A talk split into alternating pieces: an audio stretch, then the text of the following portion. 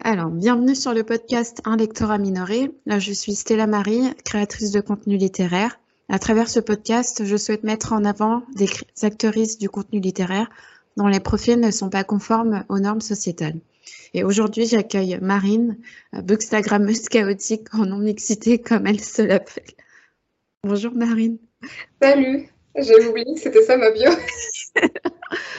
Euh, est-ce que tu peux te présenter pour euh, les auditrices qui nous écoutent, s'il te plaît? Oui, euh, alors je m'appelle Marine, j'ai 25 ans et je suis Dark Side of the Moon sur Instagram où je parle de littérature évidemment, de fiction et de non-fiction qui sont en majorité écrites par des, des autoristes noirs ou afrodescendants ou de la non-fiction qui concerne euh, des problématiques de racisme, de sexisme dans la société, euh, de lutte intersectionnelle. Euh, et voilà.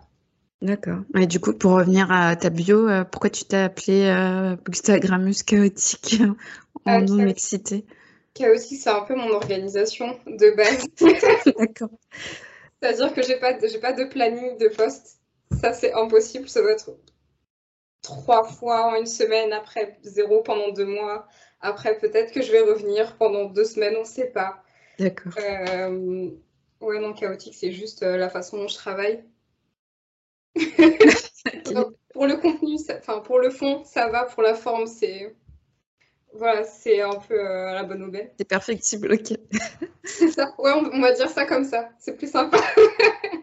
Et en non mixité, bah, parce que j'essaye j'essaye d'exclure les gens qu'on voit partout et tout le temps sur les autres, euh, enfin sur les comptes Instagram qui sont très très plébiscités, on va dire, et très suivis. De mettre plutôt en avant bah, des gens qui n'ont pas la même euh, force de frappe marketing ou euh, l'opportunité d'avoir la même audience. D'accord. Et du coup, pour en revenir un peu à ton enfance, où est-ce que tu as grandi Si tu as envie d'en parler, bien sûr? Oui, j'ai grandi en Normandie. Ok. Que je ah C'est très joli. euh, J'étais en Normandie jusqu'à mes 23 ans. Et à mes 23 ans, j'ai déménagé euh, bah, pour trouver un travail parce que j'avais fini mes études, etc.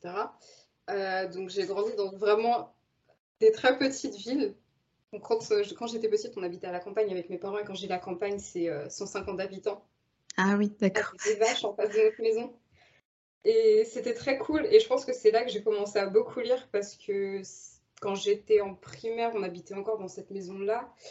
Et euh, bah, la campagne, c'est très sympa, hein, mais dans la... enfin, il y a très peu d'enfants. Oui, j'imagine. Peu d'enfants qu'il y a, mais on les voit pas souvent non plus. Et euh, le moment où j'ai appris à lire en primaire, en fait, euh, bah, c'est devenu un hobby très vite. Parce que c'était une façon de passer le temps. Et comme ça, j'avais pas besoin de trop sortir. J'avais pas besoin de plébisciter mes parents tout le temps pour dire j'ai envie d'aller chez machin, j'ai envie d'aller chez machin, il faut sortir de la voiture, etc. etc. Et mes parents l'ont plutôt encouragé, en tout cas pas découragé, euh, dans le sens où c'était vraiment un des seuls loisirs où j'étais pas limitée. En termes de quoi? Euh, En termes de coût, par exemple, si je terminais un ah. livre, mon père me ramenait un, autre livre euh, juste derrière et j'avais pas besoin de demander en fait, il n'y avait pas de bah, tel jour. Ok. Euh, ce sera pour ton anniversaire ou ce sera pour etc. Comme les jeux vidéo, par exemple, les jeux mm. vidéo, si j'en demandais un, c'est bah, on verra ton anniversaire. Ouais, c'est aux grandes occasions. on verra si tu as, des bonnes notes, etc. sur le livre. Ok.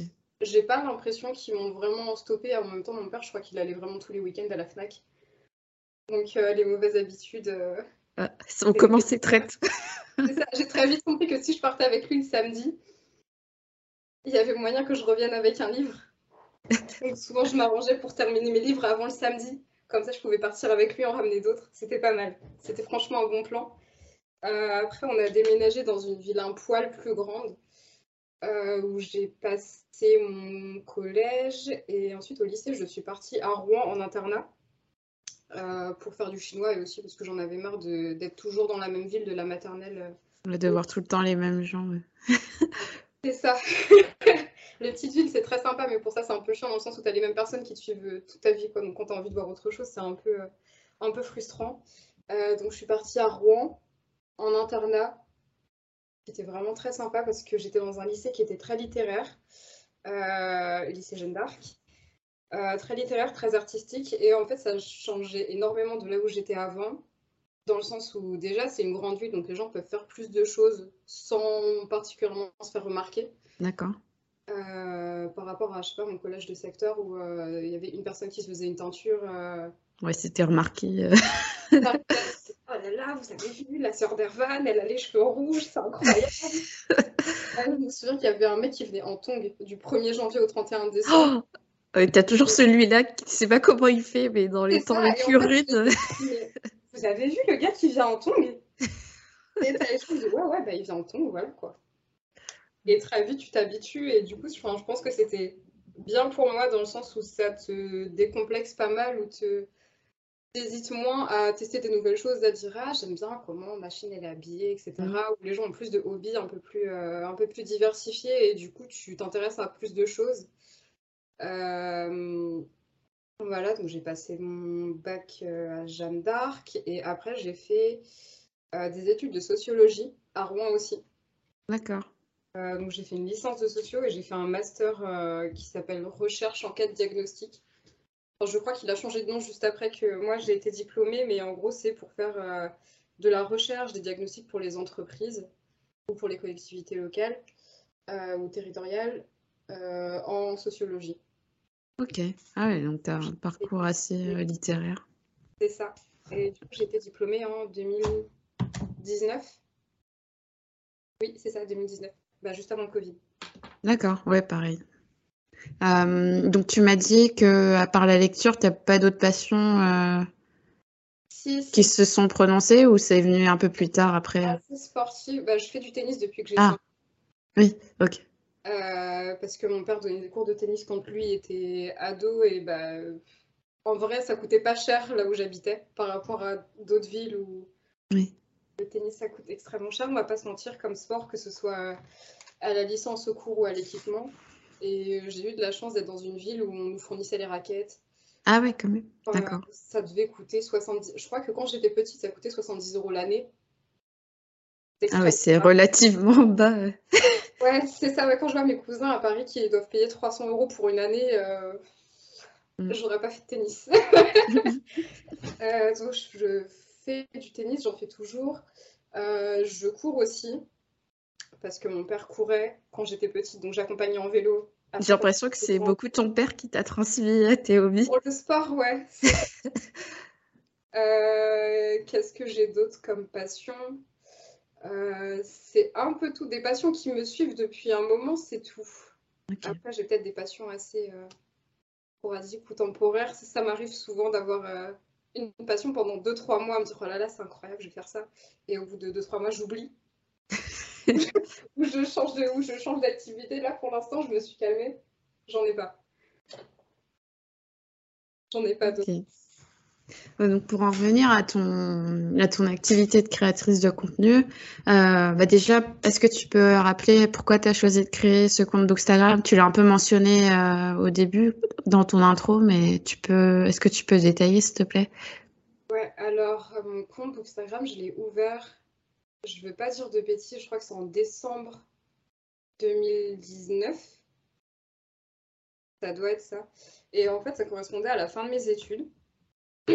quasiment. Enfin, ça faisait trois mois que j'étais diplômée. Et euh, le truc, c'est que j'aime beaucoup lire, j'ai toujours beaucoup lu. Mais que euh, bah, au lycée, déjà j'étais en internat, c'est pas pratique d'emmener des livres. Mm. Euh, et que bah, on nous demandait déjà de lire pas mal de trucs et pas mal de trucs qui ne m'intéressaient pas, donc ça va un peu détourner de, de la lecture. à la fac, en soi, je lisais des choses qui m'intéressaient en sociologie, sauf que bah, une fois que tu as lu 20 pages de Bourdieu sur les juridictions canaques, t'as pas très envie de sortir un bouquin et de, lire mm. autre chose, quoi. T'as déjà la tête euh, assez comme ça. Euh, et du coup, la fin de mes études, je me suis dit, mais c'est vrai qu'en fait, j'aime bien lire et que bah, je vais m'y remettre en fait, mais cette fois, je vais pouvoir lire des, enfin, je vais avoir le temps, je vais avoir l'énergie de lire des livres qui me font envie et que que j'ai de côté, quoi, parce que pour le coup, j'avais pas, j'avais pas arrêté d'acheter des livres. Ma famille et mon entourage, enfin, j'ai toujours bien aimé lire. Mm. Donc ils avaient continué de m'offrir des livres, donc j'en avais une bonne petite pile sur le côté. Euh, et je me suis dit, bon, bah, c'est le moment, je vais pouvoir enfin me poser et euh, bah, me remettre à lire. Et le truc, c'est que la lecture, c'est quand même une activité qui est très solitaire. Mmh. qui me convient parce que je suis assez. je sais pas si c'est introverti, mais j'aime bien passer du temps toute seule. Ça me gêne absolument pas. et à ce moment-là, j'étais sur un Discord où il y avait plusieurs filles qui avaient un, deux comptes Instagram, en gros leur compte Instagram perso pour leur famille, leurs amis, leurs photos, etc. Et un autre compte pour euh, leur passion ou leur hobby, etc. Et je me suis dit, bon, bah, ça a l'air cool. Mm. Et en plus, euh, ça m'évite de saouler euh, Tous les gens qui s'intéressent pas. c'est ça, avec mes livres. je sais très bien que ils sont sympas, ils vont pas me le dire, mais ils s'en foutent totalement. Je préfère avoir un peu de vacances ou voilà. Et du coup, j'avais fait ce deuxième compte-là en me disant que ça rendait le truc un peu moins solitaire et que en même temps, il y avait un truc qui me manquait, mais je, pense que c'est le, traumatisme des études. C'est que j'avais pris l'habitude, quand je disais quelque chose, d'en faire un, bilan. Ah oui. Et même si c'était juste euh, mental, etc. Mais en fait, c'était quasiment systématique depuis euh, le lycée, un peu moins parce que j'étais pas très sérieuse. Mais euh, depuis la fac, de dire quand tu lis quelque chose, il faut que tu en fasses une synthèse derrière, il faut que tu... Ouais, tu penses à ce que tu vas te dire pendant que tu lis, ça, c'est, ça, je l'aime aussi. C'est assez automatique et je m'en suis rendu compte très vite après mes études en me disant, mais là, en fait, je suis en train de lire euh, une fiction, une histoire et je suis en train, dans ma tête, de me dire, ça, c'est intéressant, il faut le noter, ça, tu vois ce qui ressort du bouquin, ça, ça, il faut le noter quelque part. je me suis dit, autant que ça serve à quelque chose, je sais pas ce que je vais en faire, mais je vais le mettre de côté, je vais noter.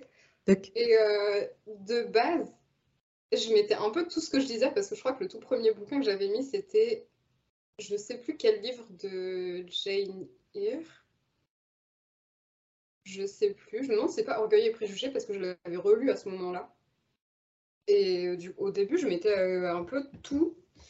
Et le problème, entre guillemets, c'est que, en fait, plus je traînais sur Instagram, plus je voyais d'autres comptes euh, Instagram, sauf que bah, c'est le problème des algorithmes au tout début, c'est que ça propose des gros comptes. Ouais, c'est ça, les plus connus. Euh. Voilà, les comptes les plus suivis. Je vais pas donner des noms parce que je me rappelle que d'une vraiment, mais. Euh... Ouais, ouais. T'es pas obligé. Hein. Je me retrouvais avec des comptes euh, qui me correspondaient pas dans le sens où soit c'était des bouquins que. Enfin, je voyais que mes tantes et ma mère s'échangeaient, euh, genre Valérie Valogne.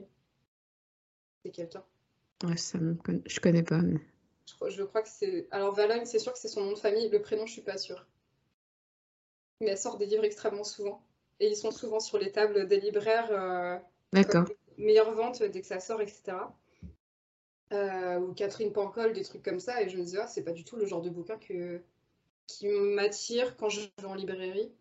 Euh, et ça m'embêtait un peu. Et bah, de Instagram, j'ai migré un peu vers vers euh, Booktube. Et en fait, c'était le même problème, c'est que ça me proposait les grosses euh, booktubeuses francophones. Et quand je voyais les livres, je me disais, oh super, du Guillaume Musso, c'est pas ma cam. ouais, pareil. Non plus. Enfin, je veux dire, c'est peut-être intéressant, hein, mais les livres que tout le monde lit en même temps, c'est pas forcément ce que je vais lire. Mm. Déjà parce que je suis très influençable. Donc je sais que si tout le monde dit, oh là là, ce livre est incroyable, je commençais à le lire en me disant, ah, c'est vrai qu'il est incroyable alors que j'ai lu deux pages. Et ouais, c'était pas forcément des livres qui m'intéressaient. Et euh, en fait, plus ça allait, plus je me suis mise à trouver des gens qui faisaient un contenu qui m'intéressait. Et je trouve que c'était du contenu qui était un peu plus militant, que c'était des livres qu'on retrouvait moins bah, dans les recommandations des autres euh, booktubeuses, bookstagrammeuses euh, hyper suivies. Et que bah, au final, je me suis trouvé une petite bande de copines qui sont quand même assez politisées, assez militantes, et que très vite, on s'est dit, ouais, en fait, c'est chiant Mm. Devoir se retrouver avec du contenu qui ne nous correspond pas du tout, euh, qui ne nous intéresse pas et qui bah, parfois est bah, carrément euh, délétère pour nous. Genre quand Alma est sortie, je me souviens que c'était partout. Ah oui, oui. Et je crois, que ça a été le moment où je commençais déjà à trouver d'autres booktubeuses, d'autres euh, Instagrammeuses qui faisaient du contenu qui m'était plus proche. Et où je me suis dit, ok, donc vraiment, il y a il y a plusieurs types de, de De contenu, ouais. C'est parfait, c'est ça. Donc voilà. Ok.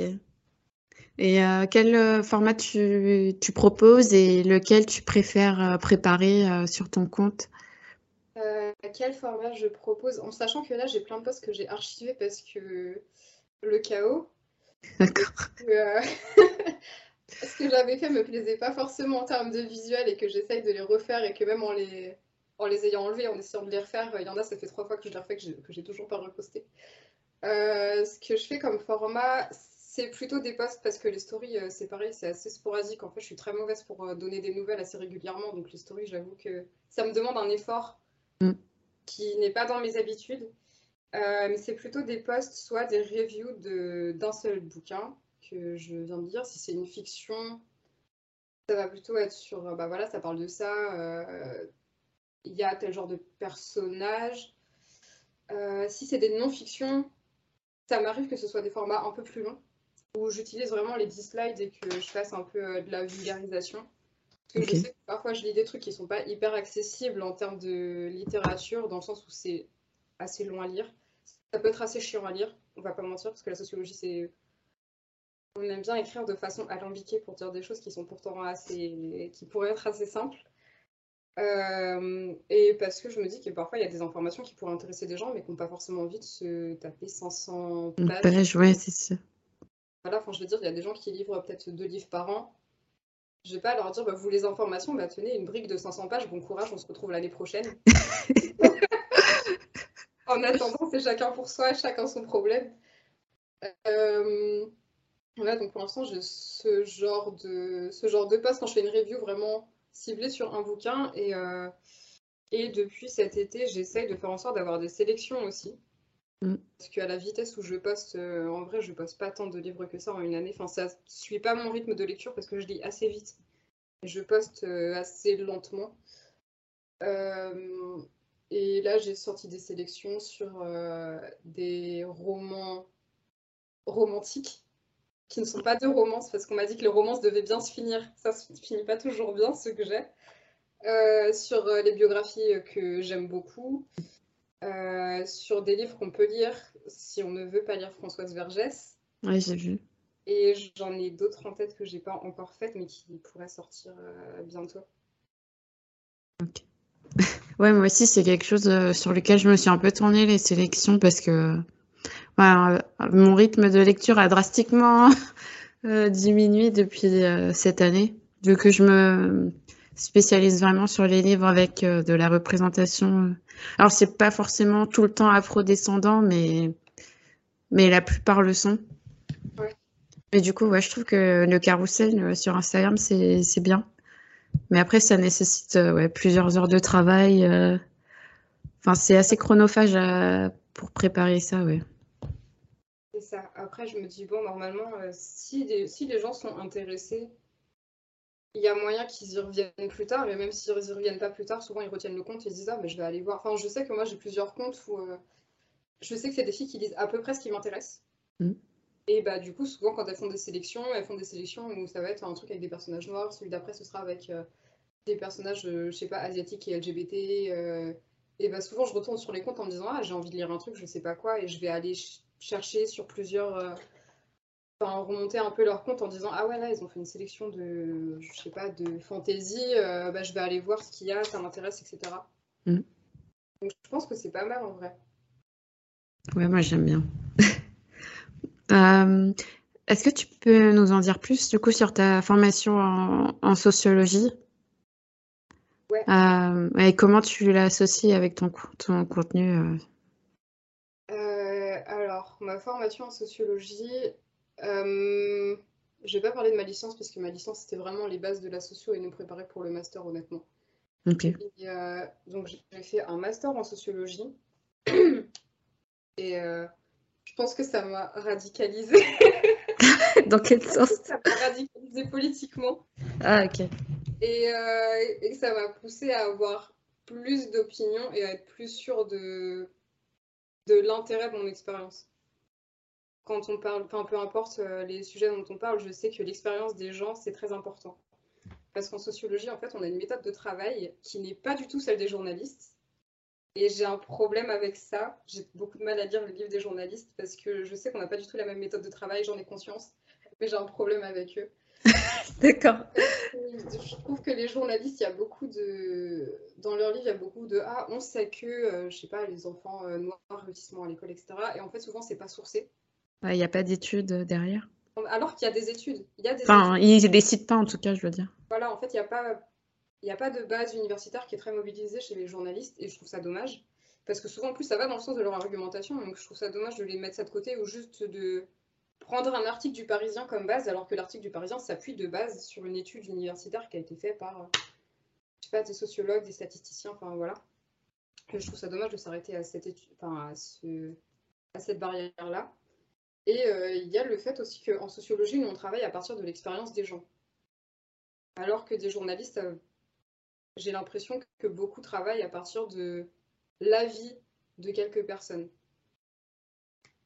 Et en fait, ce qu'on fait en sociologie, c'est que quand on a une étude, par exemple en Master 1, je devais faire un... C'était notre premier mémoire de recherche individuelle.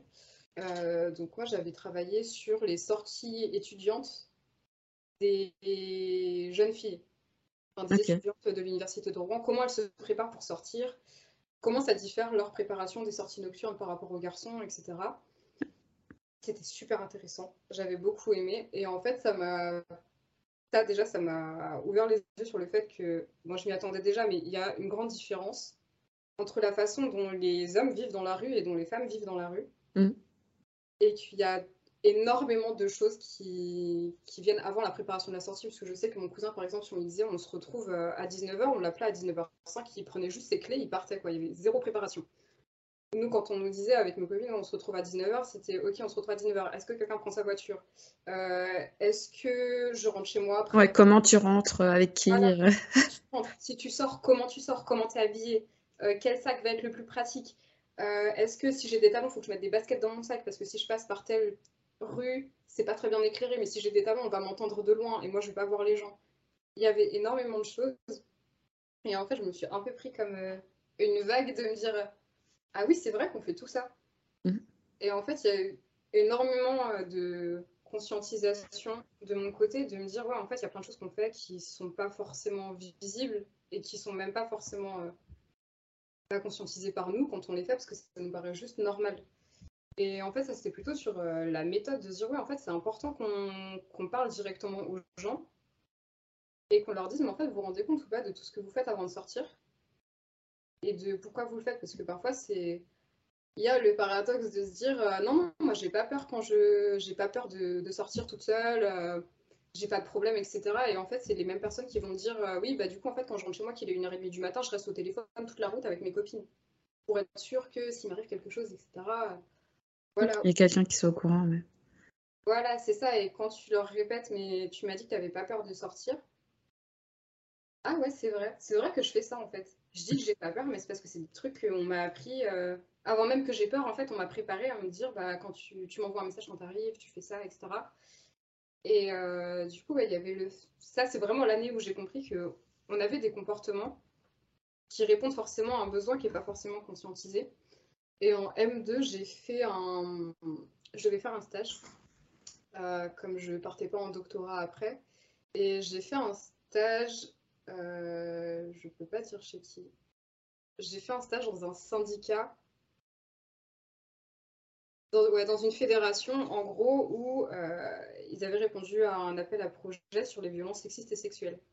D'accord. C'était un domaine qui était extrêmement masculin, enfin connoté masculin, et ils avaient énormément de problèmes parce que euh, bah, ça se passait très mal entre les hommes et les femmes là où ils travaillaient.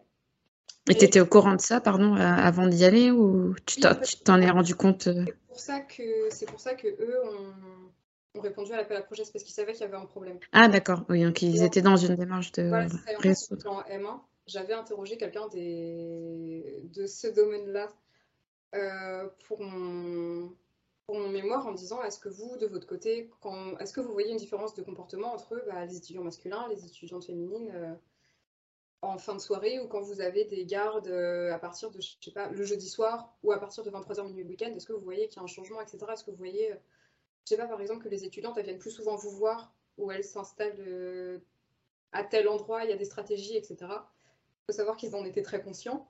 Mm. Et en fait, c'est la personne que j'ai interrogée qui m'a rappelé l'année d'après en me disant, bah, par rapport à ce que tu as fait l'année dernière, en fait, cette année, on, a répondu à un appel, à un appel à projet, et du coup, on aura besoin de quelqu'un pour travailler dessus toute l'année.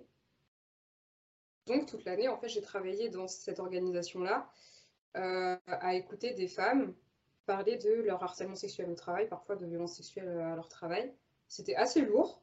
Tu voyais quelqu'un à côté euh? Non, mais honnêtement, j'aurais dû. Dû, parce que c'est pas que ça n'a pas été pris au sérieux, mais euh, c'est que Alors, je pense qu'on a sous-estimé de base le travail que ça allait être. Euh, et que normalement, c'était un contrat entre mon université et l'organisation. Et que, en fait, la prof qui devait s'occuper de moi, s'est pas occupée de moi du tout. Sympa. L'organisation, on aime bien. et ce qui fait que je me suis vraiment retrouvée à 21 ans Ouais, à 21 ans, à me retrouver dans des focus, dans des focus group avec euh, 10 femmes euh, qui avaient entre 30 et 60 ans m'expliquer qu'elles euh, se faisaient agripper à la machine à café, qu'il y en a une qui a subi une tentative de viol euh, un dimanche matin en voulant prendre sa garde. Ah Donc ça fait beaucoup. Et en même temps, on se dit, bah maintenant, en fait, maintenant que je le sais, il faut, faut pouvoir changer les choses, il faut pouvoir avancer. Quoi. J'ai pas envie juste de récupérer la parole et de leur dire bah, merci, c'est très sympa de m'en avoir parlé, je, vais l'écrire, je mets ça de côté. Mm. Et euh, donc là, je pense que c'est à ce moment-là aussi que je me suis dit que c'était important de avoir conscience, c'est très bien, mais que derrière il faut agir. Et que même si c'est à son petit niveau, parce que bah, je sais que ces dames-là, j'ai pas pu toutes les aider, et que bah, forcément il y a toujours des, violences qui passeront entre les mailles du filet parce que bah, il n'y a pas une personne derrière chaque, euh, derrière chaque employé qui va vérifier, etc. Donc c'est sûr. Mais que maintenant tout le monde est au courant, que maintenant il y a des choses qui ont été mises en place parce que j'étais là et que j'ai fait l'étude et que je leur ai dit faites attention. Enfin, il y, a des, il y a des conditions de travail qui sont très propices à ce genre de violence. Il y a des choses que vous savez. Vous avez une obligation légale normalement de les rapporter. Vous ne l'avez pas fait, c'est pas normal. Vous mm. savez qu'on peut vous attaquer honnêtement, quand on travaille avec les employeurs, la seule chose qui peut les faire réagir, c'est quand on leur dit, vous savez que vous risquez quelque chose juridiquement. C'est ça, dès qu'il y a la menace de la loi. ouais, c'est ça. C'est que des fois, pendant trois semaines, tu leur dis, mais vous vous rendez compte ou pas qu'il y a des femmes qui vont au travail, euh, elles pleurent avant de, avant de mettre leur veste, leur uniforme, elles pleurent dans les vestiaires parce qu'elles n'ont pas envie. Et qui vont dire, ouais, bah, personne n'aime travailler. Et quand tu leur dis, d'accord, si elle va voir la médecine du travail là demain, et qu'elle leur dit, je fais des crises d'angoisse tous les jours avant de prendre mon service, mon chef le sait, mes collègues le savent, et qu'on parle de gens qui ont quand même la vie de milliers de personnes dans la journée entre les mains, s'ils arrivent quelque chose, enfin, vous, c'est finito pipo, quoi. Vous êtes censé euh, garantir la sécurité de vos employés, en fait. Mm. Là, à un moment, ah oui, c'est vrai que il faudrait peut-être faire quelque chose. Oui, oui, bah du coup, qu'est-ce qu'on peut faire? C'est un peu euh, d'ambivalence aussi de se dire, bah, il faut à la fois euh, que moi, je rende mon travail accessible aux gens à qui je parle, mm en leur disant, bah, c'est pas forcément choquer les gens en disant, bah, est-ce que vous vous êtes déjà fait violer au travail? C'est le genre de choses qui vraiment bloque les gens et il y a toujours le truc de se dire, il faut vulgariser, bah, déconstruire au maximum. Dire, est-ce qu'on, est-ce qu'il vous est déjà arrivé des choses au travail qui vous ont mis mal à l'aise? Ouais, t'essayes d'amener la chose. Euh, ça, parce qu'en fait, il y, a personne que tu ne connais pas, ça fait 10 minutes que tu parles et tu leur dis, bah, est-ce qui s'est déjà fait harceler sexuellement ici? T'as pas forcément envie d'en parler comme ça. Encore une fois, elles vont dire personne. Et si tu mm. est-ce que par exemple un collègue vous a déjà mis une main aux fesses Ah oui, oui, ça, ça arrive souvent. Et tu dis ouais, mais en fait, c'est parce que euh, les patrons, quand ils vont faire leurs enquêtes, ils disent ah, est-ce qu'on vous a déjà harcelé sexuellement? Elles vont répondre non, mais de un, c'est parce que bah, elles savent pas forcément ce que ça représente. Ça veut dire, d'accord. Voilà, et que quand ça vient de tes patrons aussi, tu vas dire attends, attends, je sais pas euh, si c'est vraiment anonyme, je sais pas c'est dans quel but, peut-être que c'est pour me changer de service parce qu'il y en a eu dans l'entreprise où j'étais, euh, où en gros elles ont dénoncé. Elles étaient très au courant de ce qu'ils avaient le droit, pas le droit de faire. et en fait, elles ont été changées de service, mais changées de location, changées de site. Euh. ah ouais, carrément, ok. voilà, donc c'est difficile en fait. Et il y a le fait qu'il faut à chaque, à chaque fois être accessible aux gens à qui on parle en se disant bah, voilà, je sais qu'il se passe des choses graves, vous n'avez pas forcément envie d'en parler, c'est ok, mais en fait, il faut que vous vous rendiez compte que de un, vous n'êtes pas toute seule, de deux, je suis là pour vous écouter, de trois, l'idéal, c'est qu'on mette en place quelque chose qui vous convienne et que, qui soit construit avec vous. quoi. Et à la fois de parler au patron en disant bon, bah, en fait, vous faites n'importe quoi, mais de façon diplomatique, et vous êtes. Euh, vous êtes un peu dans la merde et que ça serait bien de faire des choses carrées, quoi. Et d'agir quand on vous fait remonter des choses et que un peu de les. Ouais, c'est un peu de les mettre euh, devant le fait accompli, de dire en fait maintenant vous n'avez plus le choix. Mm. Et du coup, vous pouvez rien faire, vous, juridiquement, euh, quand vous, euh, vous avez ce genre de témoignage? Alors, en soi, juridiquement, moi, je ne peux pas porter plainte pour quelqu'un. Oui, c'est clair, oui. Après, je peux leur dire, vous savez quoi, je vous conseille de porter plainte. Hmm. Honnêtement, je le fais jamais. Ah ouais, d'accord. Parce que je sais que euh, souvent, en plus, c'est des femmes qui ont soit déjà porté plainte et qui te disent, en fait, j'ai déjà porté plainte une fois, deux fois, il s'est rien passé. Ou je suis allée porter plainte euh, le soir même, le patron m'appelait en me disant, euh, vous retournez au commissariat demain, vous dites que c'est faux. Ah, d'accord. Voilà, donc vraiment, vraiment bonne ambiance. Et je pousse jamais à porter plainte, mais je leur dis, vous, avez plusieurs possibilités. Vous pouvez contacter la médecine du travail, vous pouvez contacter euh, l'inspection du travail. Si vos collègues sont au courant, demandez à vos collègues de vous écrire des attestations, de dire tel jour elle est venue, elle m'a parlé de ça. Euh, vous pouvez porter plainte si vous voulez. Et en sachant qu'on avait une, association que moi j'avais contactée et qui venait de temps en temps, en disant ben, bah, voilà ce que vous dites là, ça tombe dans le juridique, vous pouvez porter plainte, il risque ça sachant que moi je leur avais bien répété avant, c'est pas parce que vous portez plainte qu'il y aura forcément, que vous irez forcément jusqu'au tribunal, qu'il y aura forcément une peine. C'est deux choses différentes. Vous faites reconnaître par la loi, certes, mais ça ne veut pas forcément dire que vous serez reconnu comme victime, et ça c'est important de leur dire avant, je trouve. Euh, j'ai mon voisin sur sa terrasse. Euh, mais ouais, je forçais jamais, euh, enfin je leur disais jamais, mais ça, ça, ça c'est important, il faut que vous portiez plainte pour votre patron, parce que ou culpabiliser en disant, bah, vous savez, les personnes qui vont passer après, euh, si vous portez pas plainte. Euh, ça, c'est vraiment un discours que je supporte pas, qui est hyper culpabilisateur, de se dire, bah, la prochaine victime, en fait, ce sera la faute de la victime précédente qui n'aura pas signalé. Mm. Donc voilà, donc il y avait ça. Et en fait, à la fin de mon master, je me suis dit, ok, c'est cool, j'ai fait un truc qui était utile. C'était très local, c'était très ciblé, mais c'était utile. Maintenant, j'ai envie de faire un autre truc. D'accord. Utile aussi mais qui me concerne directement parce que là en soi c'était pas mon travail. Enfin c'était ça touchait pas à mon domaine de, de travail. Je savais que je risquais pas de me retrouver avec elle entre guillemets parce que c'était un travail euh, totalement différent du mien. Donc j'étais vraiment une personne extérieure. Ok. Et il y a eu aussi euh, la différence on va dire entre vraiment mon milieu et celui de mes profs Bon, en M2, je me suis souvent agrippée avec eux parce qu'il y avait des propos qui me, qui me saoulaient, du genre euh, que Marseille, euh, dans les années 60, s'était fait coloniser par les Arabes euh, et personne. Ah oui, déjà, c'était des propos racistes comme ça. Ce genre de choses. Ou alors, on travaillait sur les distributions alimentaires et le même prof d'ailleurs. en gros, dans ces distributions alimentaires, quand tu arrives, on te donne un ticket. Et selon la couleur, en gros, ça voulait dire que soit tu mangeais de tout, soit tu ne mangeais pas de viande, soit tu ne mangeais pas de porc. Et c'était pour éviter que, enfin, en gros, pour que quand les gens arrivent à ton stand, je sais pas, tu distribues les. Ouais, t'es dans les congélos et tu donnes de la viande. En gros, tu vois la personne arriver avec un ticket rouge, tu dis, ok, donc je peux lui donner de la viande, mais pas de porc. Mm. C'est juste un truc vraiment euh, pratico-pratique, quoi. Et ce prof-là, en plein cours, on nous a dit, ah, mais du coup, c'est quoi les couleurs pour, euh, pour les sélections, en gros? Et on était là, je fous de la couleur, en fait. Enfin, on parle de gens, c'est des bénévoles. Mm la couleur, elle dépend du, stabilo qu'ils avaient sous la main, en fait. Enfin, vraiment, euh, il y avait... Il y a vraiment pas, c'est pas le truc plastifié, genre, euh, alors là, vous voyez, il y a écrit un QR code et tout, non, c'était zéro, c'était juste on donnait un, une feuille découpée en quatre, on avait stabiloté vite fait dessus, et puis voilà. Mm. Et, qui nous a fait la remarque en cours là, c'est bizarre que, euh, ce soit pas vert pour les gens qui ne mangent pas de porc. Bien, attends. Oula. Là, tu, sens qu'il essaye de dire quelque chose, tu dis, c'est-à-dire, monsieur.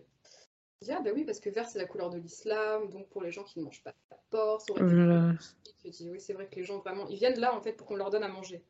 Ils s'en foutent, en fait, de la religion. Les gens qui viennent pour la nourriture et les gens qui distribuent, ils en ont quelque chose à faire de la couleur? Oui.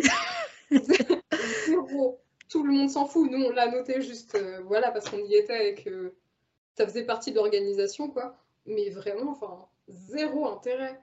Ou alors, euh, il parlait de l'arrêt de bus qui était en face de mon appart. Arrêt de bus qui était entre euh, un Lidl et qui partait ensuite entre deux, directions différentes qui correspondaient à deux quartiers prioritaires. Qui correspondaient à plusieurs localisations de distribution alimentaire. Et il avait dit, ah, il y a un doctorant qui a remarqué qu'à cet arrêt-là, il y a énormément de personnes racisées. Mon prof était blanc. Et le doctorant aussi d'ailleurs. Et ils le sont toujours. Euh, on a remarqué qu'à cet arrêt, il y avait énormément de personnes racisées. Peut-être que c'est des gens qui vont dans ces quartiers prioritaires et qui sont bénéficiaires de, euh, des distributions alimentaires. Oh. C'est écrit sur leur front, comment tu sais? J'ai écrit un gentil message en disant Moi, je comprends pas bien parce qu'en fait, selon l'heure à laquelle le doctorant était à cet arrêt-là, j'y étais aussi. Mm. J'habite vraiment à 500 mètres de l'arrêt, ça veut dire que votre doctorant, quand il me voit, il pense forcément à quelqu'un de défavorisé. Et que du coup, j'avais dit, ouais, non, c'est mort, avec mon groupe, on va pas analyser ça parce que là, c'est carrément bancal en fait. C'est-à-dire, dès qu'on va voir une personne morte, me dire, bonjour monsieur, est-ce que vous allez dans une distribution alimentaire? Et je me suis accrochée plusieurs fois avec des profs où ma directrice de mémoire, euh, je devais faire passer un questionnaire là où je travaillais et elle m'avait dit, mais vous savez, vous parlez à des gens qui sont ouvriers, enfin, ils n'ont pas forcément le niveau de, comprendre toutes vos questions. Oh Sachant que moi, ma mère est ouvrière, en fait. Donc c'est là que je me suis dit, ok, il y a vraiment un... Un décalage. Euh, c'était ah, des gens favorisés, euh, les profs qui enseignaient. Ouais, il y a, un décalage entre leur génération de profs et mmh. notre génération d'étudiants, dans le sens où eux, c'était plutôt des enfants de déjà d'avocats. Ah oui, d'accord. Bah, d'autres sociologues, etc. Et que bah, nous, euh, dans notre promo, c'était plutôt des enfants d'ouvriers, des enfants d'employés, etc. Enfin, je veux dire, c'est pas une école d'ingénieur, c'est pas une école de, de commerce, on n'était pas tous enfants de cadre, euh, enfants de, de, fonctionnaires, euh, de hauts fonctionnaires, etc. Et enfin, en fait, c'est là que tu te rends compte que bah, malgré toute leur bonne volonté, entre guillemets, il y a encore des biais racistes. Euh, que cette prof-là, en plus, travaillait sur les quartiers prioritaires et sur l'accès au logement des personnes d'origine africaine. Hmm. Elle est capable de sortir des dingueries, genre, mais vous savez, les ouvriers, ils savent pas lire. Oh là là, comment tu fais pour tenir deux ans avec? On va proposer un doctorat, je dis non, c'est bon. non, on va, on va s'arrêter là. On va se séparer en, en, beauté. si je reste là, ça va mal se passer pour tout le monde. D'accord. Et en fait, c'est ça qui me. Bah, dans la littérature, je me suis dit, c'est pas parce que les gens sont blancs et qu'ils sont de bonne volonté qui font les choses bien. Et parfois, c'est même encore pire, mais c'est non, mais attendez, moi, je sais ce qui est bien pour vous. Es-tu je, vais, je vais vous expliquer pourquoi c'est bien. Surtout que dans la recherche, il y a aussi ce biais-là qui est assez compliqué. Où, euh, bah, en sociologie, nous, on travaille à partir de l'expérience des gens. C'est la base de nos sources. Mmh. On a d'autres, euh, voilà, on va chercher d'autres articles universitaires, on va chercher euh, ce qui se fait en termes de politique, etc. Mais le numéro un de ce qu'on utilise pour faire nos études, c'est l'expérience des personnes qui sont concernées. Et c'est pas un truc de wokiste, c'est vraiment la base de la sociologie c'est pas euh, le, fantôme de droite, euh, genre ah, vous voulez toujours demander aux concernés, comme si euh, voilà. Zéro, c'est juste que la sociologie de base, on va chercher l'expérience des gens pour le sujet dont on travaille en fait. Mm. Et ouais, c'est un peu. C'est un peu bizarre en fait de se dire que tu as des, sociologues qui sont très capables d'aller chercher l'expérience des gens, mais qu'après en fait eux ils l'interprètent d'une façon qui est totalement différente. Et que toi, quand tu fais partie de, la démographie qui a été interrogée et que tu relis l'expérience des gens, enfin la matière première et ce qui en a été fait, tu te dis non, il y a un truc qui n'est pas passé chez vous. Parce qu'il y a des trucs que vous n'avez pas lus, il y a des trucs que vous n'avez pas vus, il y a des choses que vous n'avez pas compris. Mm. Et ça peut être tout bête, hein, mais euh, des gens qui ont du patois ou des gens qui ont euh, je sais pas, euh, par exemple, je sais qu'à un moment, j'avais une prof qui travaillait avec des, vraiment des paysans du pays de Caux. Et il y avait des phrases qu'elle comprenait pas du tout. Et du coup, elle les avait carrément mis de côté en mode, ouais, il me parle, mais il me parle dans une langue que je ne comprends pas. Et moi, quand mon grand-père parle comme ça, en fait, je comprenais ce que les gens disaient. Et quand tu vois, bah, du coup, la phrase en entier, je dis non, mais en fait, c'est hyper important ce qu'il a dit là, le monsieur. Mm. Parce qu'il est en train de vous dire que, en gros, la politique territoriale, elle a été imposée, mais qu'elle n'est pas du tout faite en accord avec le cadastre ou un truc. Enfin bref, un, truc au hasard, quoi. Mais du coup, les gens, souvent, qui font leurs études, de la génération de mes profs, je parle, en fait, comme ils font pas du tout partie des gens et qu'ils sont pas du tout proches des gens qui vont interroger, ben, en fait, euh, c'est un peu, ils font à leur sauce, ils font à partir de ce qu'ils comprennent. Ouais, ils interprètent euh, selon euh, leur prisme à eux, quoi. Voilà, c'est ça. Et je trouve que le l'avantage de nos générations, c'est que comme ma promo, en tout cas, c'était assez divers, il y avait... Euh, j'avais un pote qui venait des Comores et je crois qu'il est reparti juste après ses études. pour, bah, en disant bah, moi, la socio, enfin mes études et tout, je veux que ça bénéficie de la où donc bah, je repars aux Comores. je crois qu'il est engagé dès qu'il est reparti. Et nous, en fait, on était beaucoup à travailler sur un sujet qui nous touchait personnellement. Il n'est pas du tout dans l'habitude de mes profs. C'est plutôt genre plus le sujet est éloigné de moi, plus j'ai un regard extérieur, plus j'ai un regard neutre, etc. etc. C'est pas du tout ça. C'est vraiment genre je veux parler d'un sujet que je connais parce que du coup, c'est-à-dire que je j'ai déjà accès aux gens mm. et que déjà j'ai accès à plus de connaissances dans le sens où tout ce qu'on va me dire, je vais le comprendre. Et qu'en plus, il y a de la connivence dans le sens où, bah, forcément, moi je vais parler de racisme avec des gens, ils vont dire mais tu sais, tu comprends. Oui, oui. Et il y a des choses qu'ils n'ont pas besoin de dire où je me dis oui, ok, là j'ai compris. Que, genre quelqu'un qui va me dire ouais quand je, rentre dans un bus, personne ne veut s'asseoir à côté de moi ou les gens m'évitent, etc. Je dis ouais, oui, c'est bon, je comprends. Une, prof, une de mes profs, elle va dire oui, bah peut-être parce qu'elle est très encombrée, peut-être parce que euh, le bruit, les odeurs, normalement, et tu dis Alors d'abord. On n'est pas là-dedans. Et en fait, c'est vraiment une démarche que je retrouve dans la littérature, j'ai l'impression, où euh, il y a certains auteurs qui aiment bien se placer en, observateur extérieur, un peu comme si c'était un safari, en disant Je vais vous emmener dans un endroit que vous ne voyez pas d'habitude. C'est une aventure.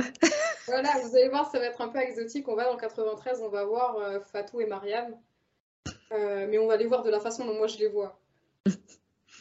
Et personnellement, ça me fait grincer des dents parce que c'est très souvent mal fait, on va pas se mentir. Et c'est pour ça que ça me paraissait important de dire attendez, on va. on va remettre les barres sur c'est ça. On va mettre en avant des gens qui font partie, qui font partie de nous. Et quand ils parlent de nous, en fait, ils parlent d'eux. Et il y a, y a moins de ratés. C'est ça. Il y a moins de ratés et en soi, il y a plus de diversité aussi. Parce que quand tu es noir, tu vois pas, genre, tu te dis pas, ok, mon père représente tous les noirs. Oui, bah oui. Ah bah, déjà, dans ma famille, il y a plusieurs noirs. Mon père ne ressemble pas à mon grand-père. Mon père ne ressemble pas à sa sœur. Mon père ne ressemble pas à, ma nièce. Il y a toute une diversité dans une famille, ça veut. voilà, que eux, ils vont se dire, ok, donc ça va être une famille de noirs. Donc on fait comment? Donc ce sera tous des noirs musulmans. Donc ce seront, ils auront tous le même comportement parce que c'est tous la même famille. Alors que c'est des gens qui, en même temps, quand eux, ils vont te parler de, rien que de leur famille dans des interviews, ils vont dire Oh là là, mais mon père et ma mère étaient totalement différents, euh, elle était grave à la cool, mon père hyper frigide et tout. Je dis Mais pourquoi tu n'es pas capable en fait de faire ce genre Faire ça pour les autres. voilà, quand tu parles des autres et que tu les essentialises vachement en disant euh, Ouais, j'ai vu une fois un Boubacar à la télé, du coup, tous les noirs que je crois, je les appelle à Boubacar. tu vois?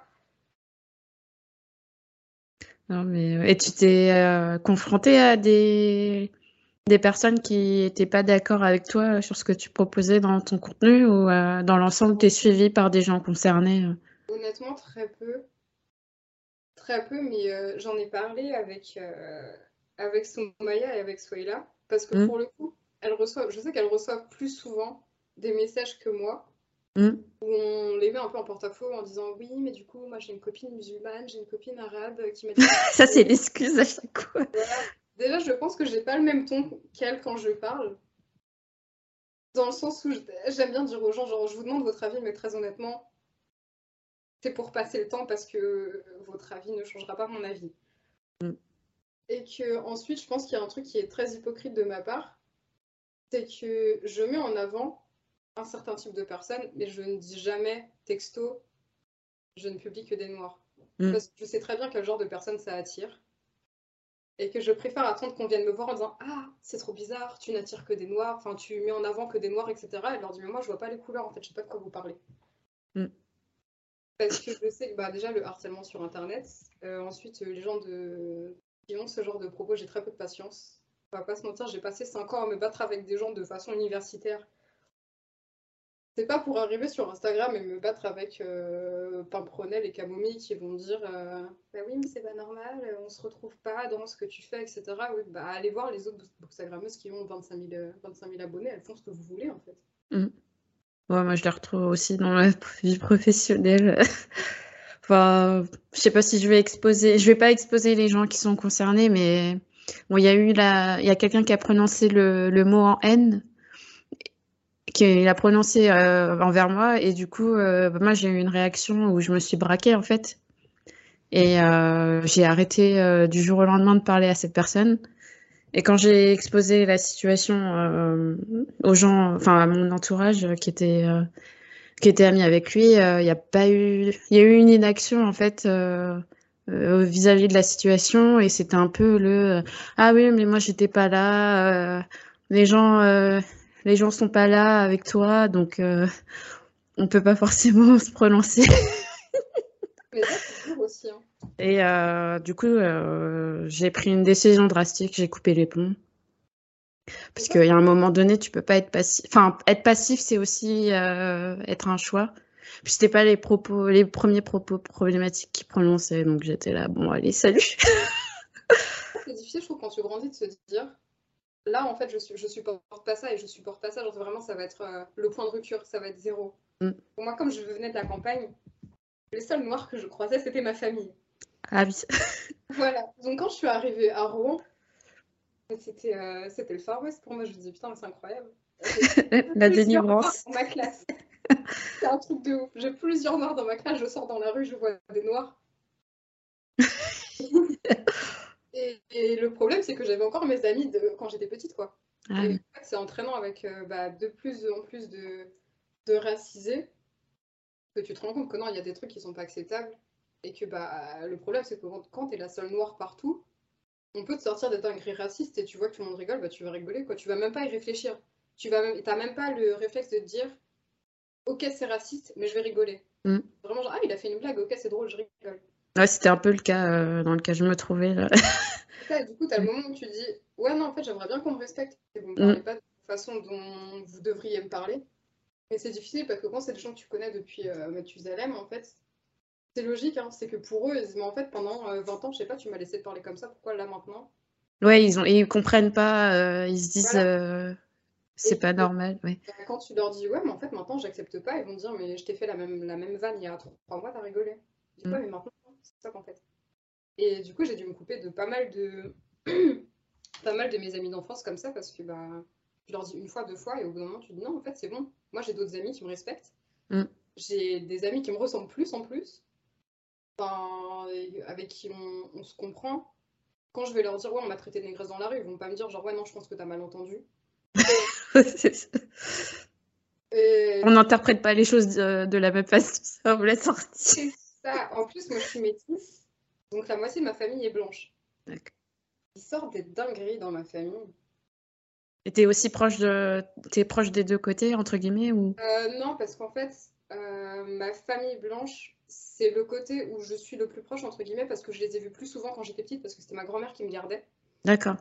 Euh, et que mes deux grands-parents étaient à la retraite quand j'étais en maternelle, je crois. Donc en fait, je les voyais extrêmement souvent. Et puis de toute façon, ma mère voyait euh, euh, sa mère bah, vraiment plusieurs fois par semaine. Quoi. Donc en fait, j'y allais extrêmement souvent. Et la famille de mon père, je les voyais vraiment moins.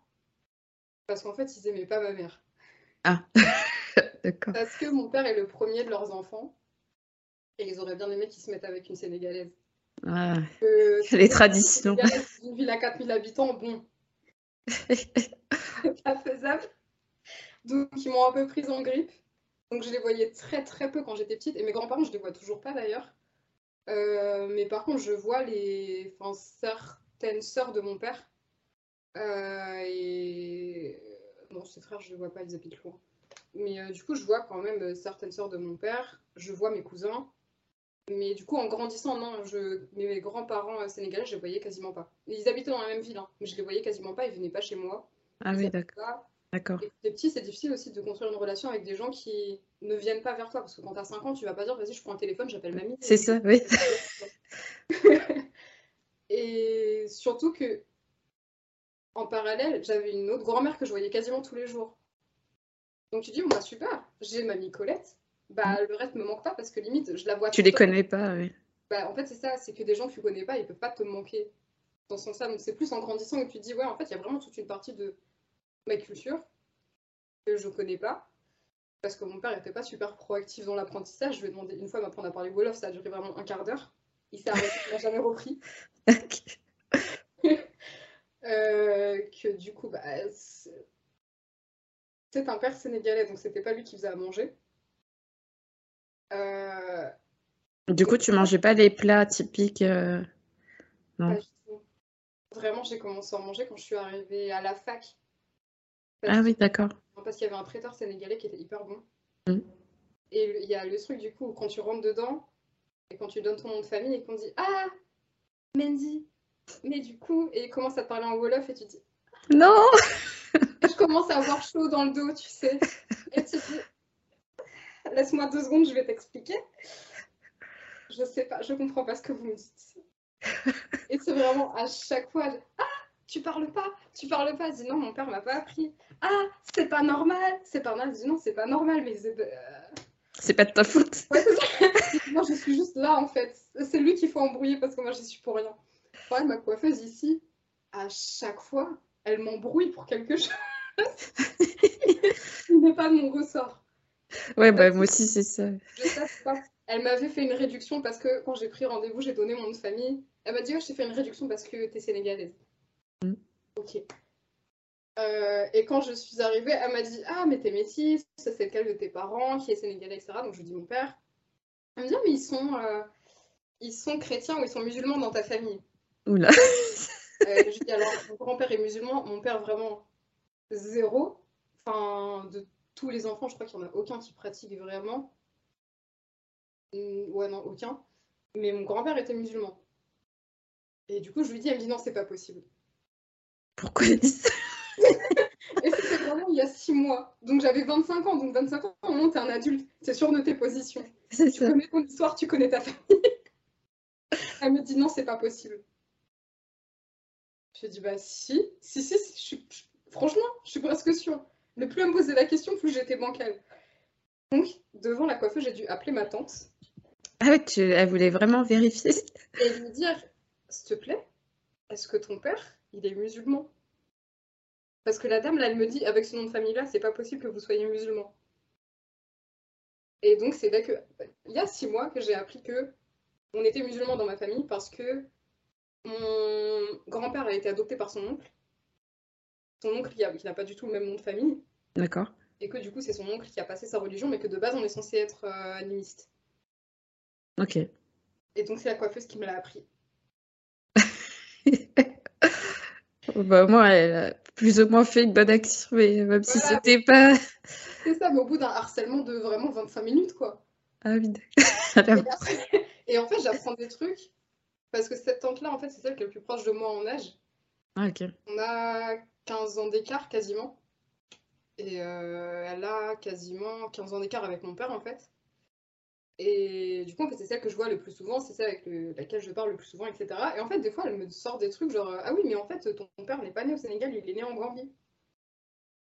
Ok, bah personne me, personne me l'a dit. je dis Ah, mais au fait, enfin, le prénom de ta grand-mère, en fait, c'est pas ça son vrai prénom. Ça, c'est le nom qu'ils ont mis sur les papiers, mais son vrai prénom, c'est pas ça. D'accord, c'est cool, c'est cool. Mais du coup, tout le monde le sait là. Et donc, c'est ses enfants à elle qui ont. Euh, 9 ans, 7 ans, il me regarde et dit Bah oui, tu savais pas. Ah ouais, t'as pas eu cette historique euh, de la part de ton père? Pas du tout, mais en plus, mon père, il voyait très peu sa famille. Enfin, c'est le genre de personne où, quand il dit Ouais, il faut que j'appelle euh, j'appelle un pote, trois semaines après, tu dis Tu l'as appelé Il dit non. D'accord. C'est pas le genre de personne qui garde des liens très forts avec sa famille, tu vois. C'est-à-dire que mon père, les personnes qui devaient parler le plus régulièrement, c'est les gens qui habitaient avec lui. C'est euh, parce qu'il avait pas le choix. Mais c'est pas le genre de personne à garder contact. Et je pense que ça ne l'intéressait pas non plus, en fait. Bah, il y a des gens comme ça, solitaires euh, jusqu'au bout. C'est ça. Donc en fait, plus je grandis, plus j'apprends des choses un peu au hasard. Où je fais passer l'information à ma soeur en me disant non, non, si moi je sais, il faut que tu saches aussi. Qu'on ne soit pas dans des trucs de. Euh, un jour tu vas avoir 25 ans, je vais te dire mais tu sais pas. Mm. Tu sais pas où il est né, papa. Parce que c'est trop bizarre, en fait. Bah oui, oui. Mais ouais, du coup, j'ai pas du tout la même relation avec mes deux, euh, avec mes deux côtés de la famille. Ok. Euh, on va revenir un peu sur le, contenu littéraire. Bah, je pense que tu as déjà plus ou moins repris, euh, tu plus ou moins répondu. Est-ce que dès que tu as commencé à lire, tu t'es senti représentée dans la lecture en tant que femme noire d'origine euh, sénégalaise Alors, quand j'étais petite, quand j'étais très petite, je pense que ça allait. Parce que je sais que mes parents m'avaient acheté des, hum, des livres, des contes d'Afrique. Ah, c'est bien ça. C'était ceux que je lisais le plus souvent. D'ailleurs, je pensais en avoir regardé un. Et c'est peut-être ma soeur qui l'a. Mais je alors, je sais pas si c'était très conscient ou pas, parce que ma mère, en soi, n'en parle jamais, ou enfin, elle parle jamais de représentation. Ah, t'as vu, euh, genre, je sais pas, euh, elle s'en fout, mais euh, t'as vu la nouvelle Ariel, la sirène, elle est noire. Ma mère, c'est le genre de personne qui ne voit pas les couleurs. Ah, d'accord. Et on a quand même eu ce genre de livre. Donc, je sais pas c'était quoi la, démarche, ou si c'était très conscient, ou si c'était juste pour dire, bah, comme ça, elle aura les deux. Mm. Je sais pas, mais en tout cas, quand j'étais très petite, j'avais ça. Quand j'ai grandi, après, j'avoue qu'arrivé en primaire, j'ai aucun souvenir d'avoir lu un bouquin, ou en tout cas, ça m'a pas marqué de bouquin avec des enfants noirs. Et le seul dont je me souvienne, je sais que ça m'a fait rire parce que je l'ai revu sur Twitter il y a pas longtemps.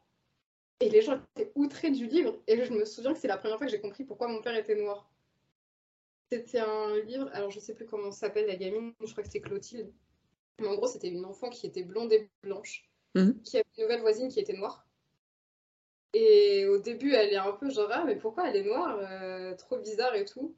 Et en fait, c'est ses parents, je sais plus si c'est ses parents elle ou les parents de la gamine qui lui disent, en fait, elle est noire parce qu'elle vient d'un pays où il fait très chaud. Et là où il fait très chaud, il y a beaucoup de soleil. Et comme il y a beaucoup de soleil, ton corps il produit de la mélanine pour te protéger. Mhm. Et c'est le seul bouquin dont je me souviens parce que euh, moi, euh, quand j'étais petite, en fait, on me disait, ouais, ton père il est noir parce qu'il est resté trop longtemps au four. Oh là là. Bah, c'est ce qu'on te disait, oui. en fait, t'es petit, tu dis, ok. Oui. ça, me paraît correct, scientifiquement, ça se tient.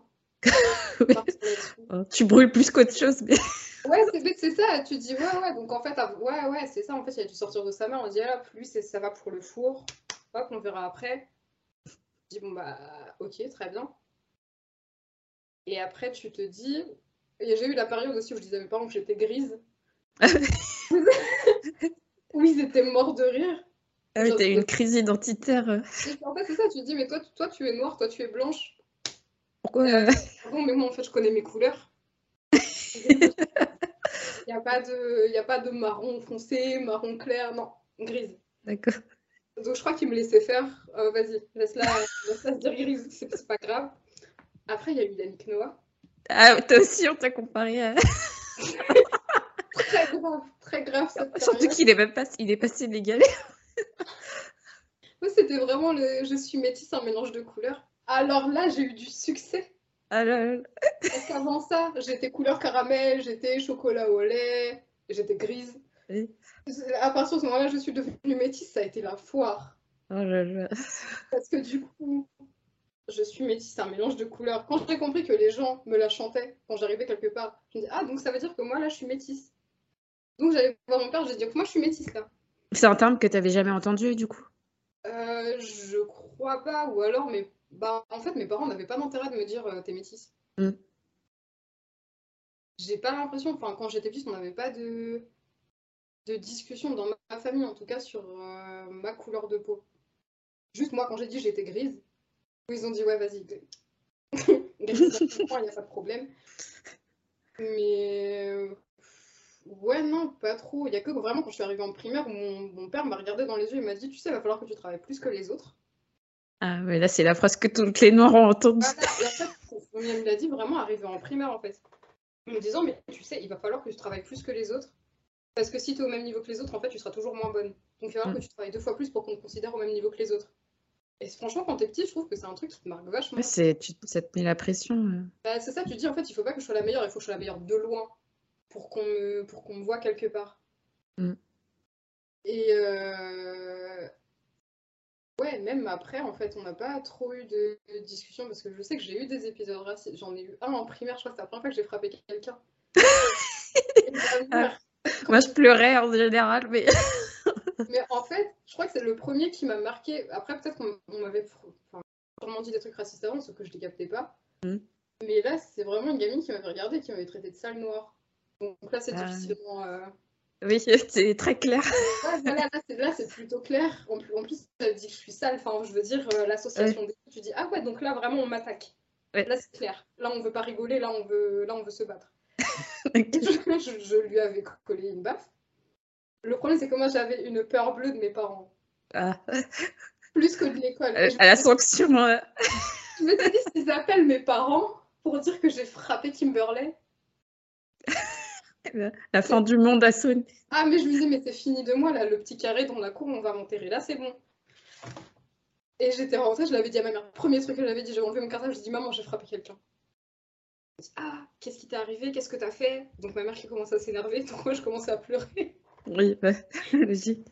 mais moi de toute façon, j'étais vraiment euh, très sensible quand j'étais petite. Si j'avais fait une bêtise, il suffisait que mes parents me regardent un peu trop longtemps, je me mettais à pleurer. Ouais, pareil, moi c'est quand j'avais des mauvaises notes. C'était à l'autre bout de la. Alors, en fait, c'est pas de ma faute. Ils avaient même pas encore parlé. Les mots dans le carnet aussi. Il n'y avait, y avait, pas, y avait pas de mots dans le carnet. Ah ouais, pas de mots dans le carnet. Non, non, non, non. J'avais vraiment trop peur. Mais de toute ma scolarité, moi, je me suis jamais fait coller. Ah ouais, moi, je me suis fait coller une fois. C'était le traumatisme. La seule fois où j'ai commencé à sécher les cours, c'était la dernière semaine au lycée, là. Ah, moi, je séchais pas, c'était pas possible. Euh, c'était un peu, tu sais, la semaine grise où tu étais censé réviser par le pour le bac. Oui. Vu encore. Euh, ah, c'est le moment où tu avais déjà passé les oraux de langue. ouais, il y avait une période où ils comptaient pas les absences, je sais pas, enfin c'était bizarre. cette semaine-là, là, j'ai fait une semaine, une semaine de vacances. D'accord. Je m'étais dit, vas-y, là, là il, est, là, il est tard, je peux ne plus avoir peur de mes parents. De toute façon, si on les appelle, ils vont faire quoi? Ils vont les appeler, on sera déjà le 15 juillet. je suis tranquille. Mais euh, ouais, du coup, j'étais rentrée, j'avais dit à ma mère et je me suis... j'ai frappé quelqu'un. Elle m'a dit, mais qu'est-ce qui s'est passé? J'ai dit, mais maman, j'ai tapé quelqu'un. Elle dit, non, mais tu t'as tapé pourquoi Elle dit, mais en fait, elle m'a traité de sale noire, je l'ai tapé. Et ma mère, elle m'a dit, bon, bah ça va alors. Ah oui, elle t'a dit ça. Ouais, ouais, ouais, vraiment, euh... ouais, bah c'était mérité. Genre. Donc ça veut dire quand on parle comme ça, j'ai le droit de. M'a dit oui, et si on te reparle comme ça, tu me le dis parce que c'est moi qui irai la voir. D'accord. ok, donc il y a des sujets plus importants que d'autres, très bien alors attends. Oui, du coup, il y, a des choses quand même qui prenaient très au sérieux, où je comprenais que quand c'était du racisme, ils arrêtaient tout et c'était genre, peu importe comment j'avais réagi, c'est pas grave, le plus important c'était qu'on m'ait mal parlé ou qu'on m'ait fait un truc vraiment. Euh, mm. Voilà, et surtout que, bah. Par exemple, au collège, il y avait une dame qui voulait absolument pas me servir de la viande, on sait pas pourquoi. Ah ouais? En grippe, soi-disant qu'il n'y avait plus de viande, etc. Je donne mon assiette à une autre copine qui était blanche. Elle lui sert euh, de, la viande, alors que moi j'y vais 30 secondes avant, en disant il n'y en a pas, il y en, aura pas assez pour le service d'après, etc. Donc je chope un pion qui passe par là avec qui je m'entendais bien, je lui explique. Il va voir la dame et il lui, lui dit ouais c'est quoi le problème en gros? Hmm. Et elle qui dit ouais j'avais pas vu, j'avais pas compris, je sais pas quoi. Je dis, euh, ton peuple c'est servir de la viande, on te tend une assiette. Euh, Mm. pas compris. Enfin bref. Donc je rentre, j'en parle à ma mère. Je crois que j'en. Non, c'est même pas moi qu'on ait parlé à ma mère. C'est que le pion, on a parlé à la CPE. CPE qui a appelé ma mère. Ok. Donc je rentre, mère dit ça s'est passé comment sa journée? Je dis bah, franchement, ça va. Elle dit ça va, il s'est rien passé à la cantine. je dis ah, il s'est peut-être passé un truc, mais au final, j'ai eu, eu ce que je voulais. Donc euh, mm. voilà quoi, ma journée s'est déroulée. Ma mère, le lendemain matin, est arrivée. Au collège? Elle est arrivée au collège pour aller voir le directeur. Euh. C'est là que je me suis dit, il y a un truc qu'elle a dû comprendre que moi j'ai pas compris. Et où elle a, ils ont forcé la dame à venir dans ma classe pour s'excuser auprès de moi, devant mes camarades. Mais non. Alors moi j'étais super gênée. Oui, bah oui. Mais euh, apparemment c'est ma mère qui a forcé parce que le, du coup, le proviseur a dit oui, je lui demanderai de s'excuser, etc. Parce que c'est pas normal, on tolère pas. Ben, voilà. Mm. Déjà, ils sont sortis de la cantine. Parce que nous, les dames qui faisaient le ménage et les dames qui étaient à la cantine, c'était les mêmes. D'accord. à la cantine après ce jour-là. Et donc, quand il a dit oui, je lui demanderai de s'excuser auprès de, de, Marine, ma mère a dit non, non, non. C'est devant ses camarades qu'elle a pas voulu la servir. Donc, c'est devant ses camarades qu'elle va. Une mère impliquée. Ah, je ne savais pas que j'avais Martin Luther King à la maison. Déjà, j'ai vu ma mère arriver dans ma classe, je me dis. Ah, elle était là aussi. ah oui, oui, elle était là. Ok, d'accord. Parce qu'ils sont vraiment petit cortège. Le proviseur et, ma mère sont allés chercher la dame. Et après, ils sont allés dans ma classe avec la CPE. Ok, d'accord. Quand tu entends le toc toc toc, est-ce que Marine est là? Déjà, moi, je j'ai chaud. Je me dis, attends, attends, je suis pas le genre d'élève que tu viens chercher en cours, en fait. Oui, Parce que moi, j'ai peur. c'est ça. Donc, quand j'ai vu elle qui rentre, le proviseur qui rentre, ma mère, je me dis, qu'est-ce que j'ai fait? Et donc, je vois la dame de la cantine. Elle était rouge, mais tu sais, les, les gens qui stressent et qui ont des plaques là, Ouais. elle avait ça. Oh, Je l'ai vue, je me suis dit, je sais ce qui va se passer, j'ai pas envie d'être là. Donc, le proviseur qui dit, bon, bah, madame machin a quelque chose à vous dire. Ma mère, le couple, a dit, non, non, elle n'a pas quelque chose à vous dire. Ça ne m'arrive pas. oui, non. Bon, bah, la dame s'excuse et moi, là, genre, merci. Je sais pas quoi faire, c'est une adulte, quoi. Oui. Donc, ils repartent. Je reviens, ma mère m'a dit, si elle, là, elle te regarde mal, elle te parle mal, tu, tu me rappelles 10 minutes après, je suis au collège. Si que je travaille, que je travaille pas 10 minutes après, je suis au collège. Ok, madame. C'est c'est très bien, je, je retiens que visiblement j'ai la police à la maison. c'est ça. Je crois que la dame, elle a recommencé après. Mais je sais pas ce qui lui est arrivé. Je crois que ma mère, ce jour-là, je pense que de base, elle devait être énervée. Mm. On lui a dit, oui, il s'est passé ça à la cantine. Elle a dit, alors là, là, va prendre pour tout le monde. Et ouais, d'ailleurs, mon père, je sais pas ce qu'il fout. Bah, mon père m'en a jamais parlé, je suis même pas sûre qu'il soit au courant. D'accord. C'est quand même l'homme noir à la maison. Lui, les histoires de racisme, c'est pas son problème. D'accord. Et euh, du coup, avec la dame, ça s'est passé comment après? Mais après, je la croisais dans les couloirs, euh, moi je baissais les yeux et elle aussi, quoi. c'est vraiment, on ne voulait pas se voir ni l'une ni l'autre. Ok. Oh là là. Mais ouais, du coup, mes parents sont très carrés sur euh, le racisme frontal. Ouais. Mais le respect, bah, c'est bien. C'est ça, mais par contre, plus. Je pense que je l'ai fait chier depuis que je suis rentrée en sociaux. Où tu leur parles de trucs. euh, C'est pour ça que je me suis radicalisée. Où tu commences à parler de trucs un peu plus pointus, genre la colonisation. Mm. Où mon père, dans les grandes lignes, il était d'accord, genre, ah ben oui, oui, oui, il s'est passé ça, il s'est passé ça, il s'est passé ça. Et tu dis, mais en fait, ça, ça se passe encore. Ouais, mais tu sais, c'est pas pareil aujourd'hui, c'est ceci, c'est cela. Et le truc, c'est que bah moi j'avais euh, peut-être 18-19 ans et j'étais persuadée d'avoir raison sur tout, quoi. Ah oui, sachant que moi, mes parents m'ont quand même appris à donner mon avis, enfin, pas forcément à donner mon avis, mais à avoir un avis. Et un peu une conscience politique aussi, parce que ma mère est syndiquée depuis que je suis petite. D'accord. Euh, quand j'étais plus petite, on regardait le JT pendant qu'on mangeait le soir. Et je posais toujours des questions à mes parents. euh, Genre par exemple ce qui se passait euh, sur la bande de Gaza. Alors ça, mon père était mort de rire parce que j'étais persuadée que Gaza c'était le nom d'une personne et que la bande de Gaza c'était... C'est des groupes. Et totalement, je dis mais moi dans ma classe il y a la bande de Johan, il y a la bande de Damien, bah la bande de Gaza, je suis désolée. Ça tombe sous le sens. T'as un gars qui s'appelle Gaza qui visiblement fait chier tout le monde. C'est tout ce que j'ai retenu. Mais du coup, mes parents étaient assez sympas, entre guillemets, dans ce sens-là où ils nous traitaient pas comme des enfants. C'était genre, bah, t'as des questions à poser, bah vas-y, pose des questions. Mm. J'avais bien retenu que le FN, c'était niais. bon, ça. On n'avait pas le droit de dire de gros mots à la maison, mais là, Ah bon? C'était exceptionnel.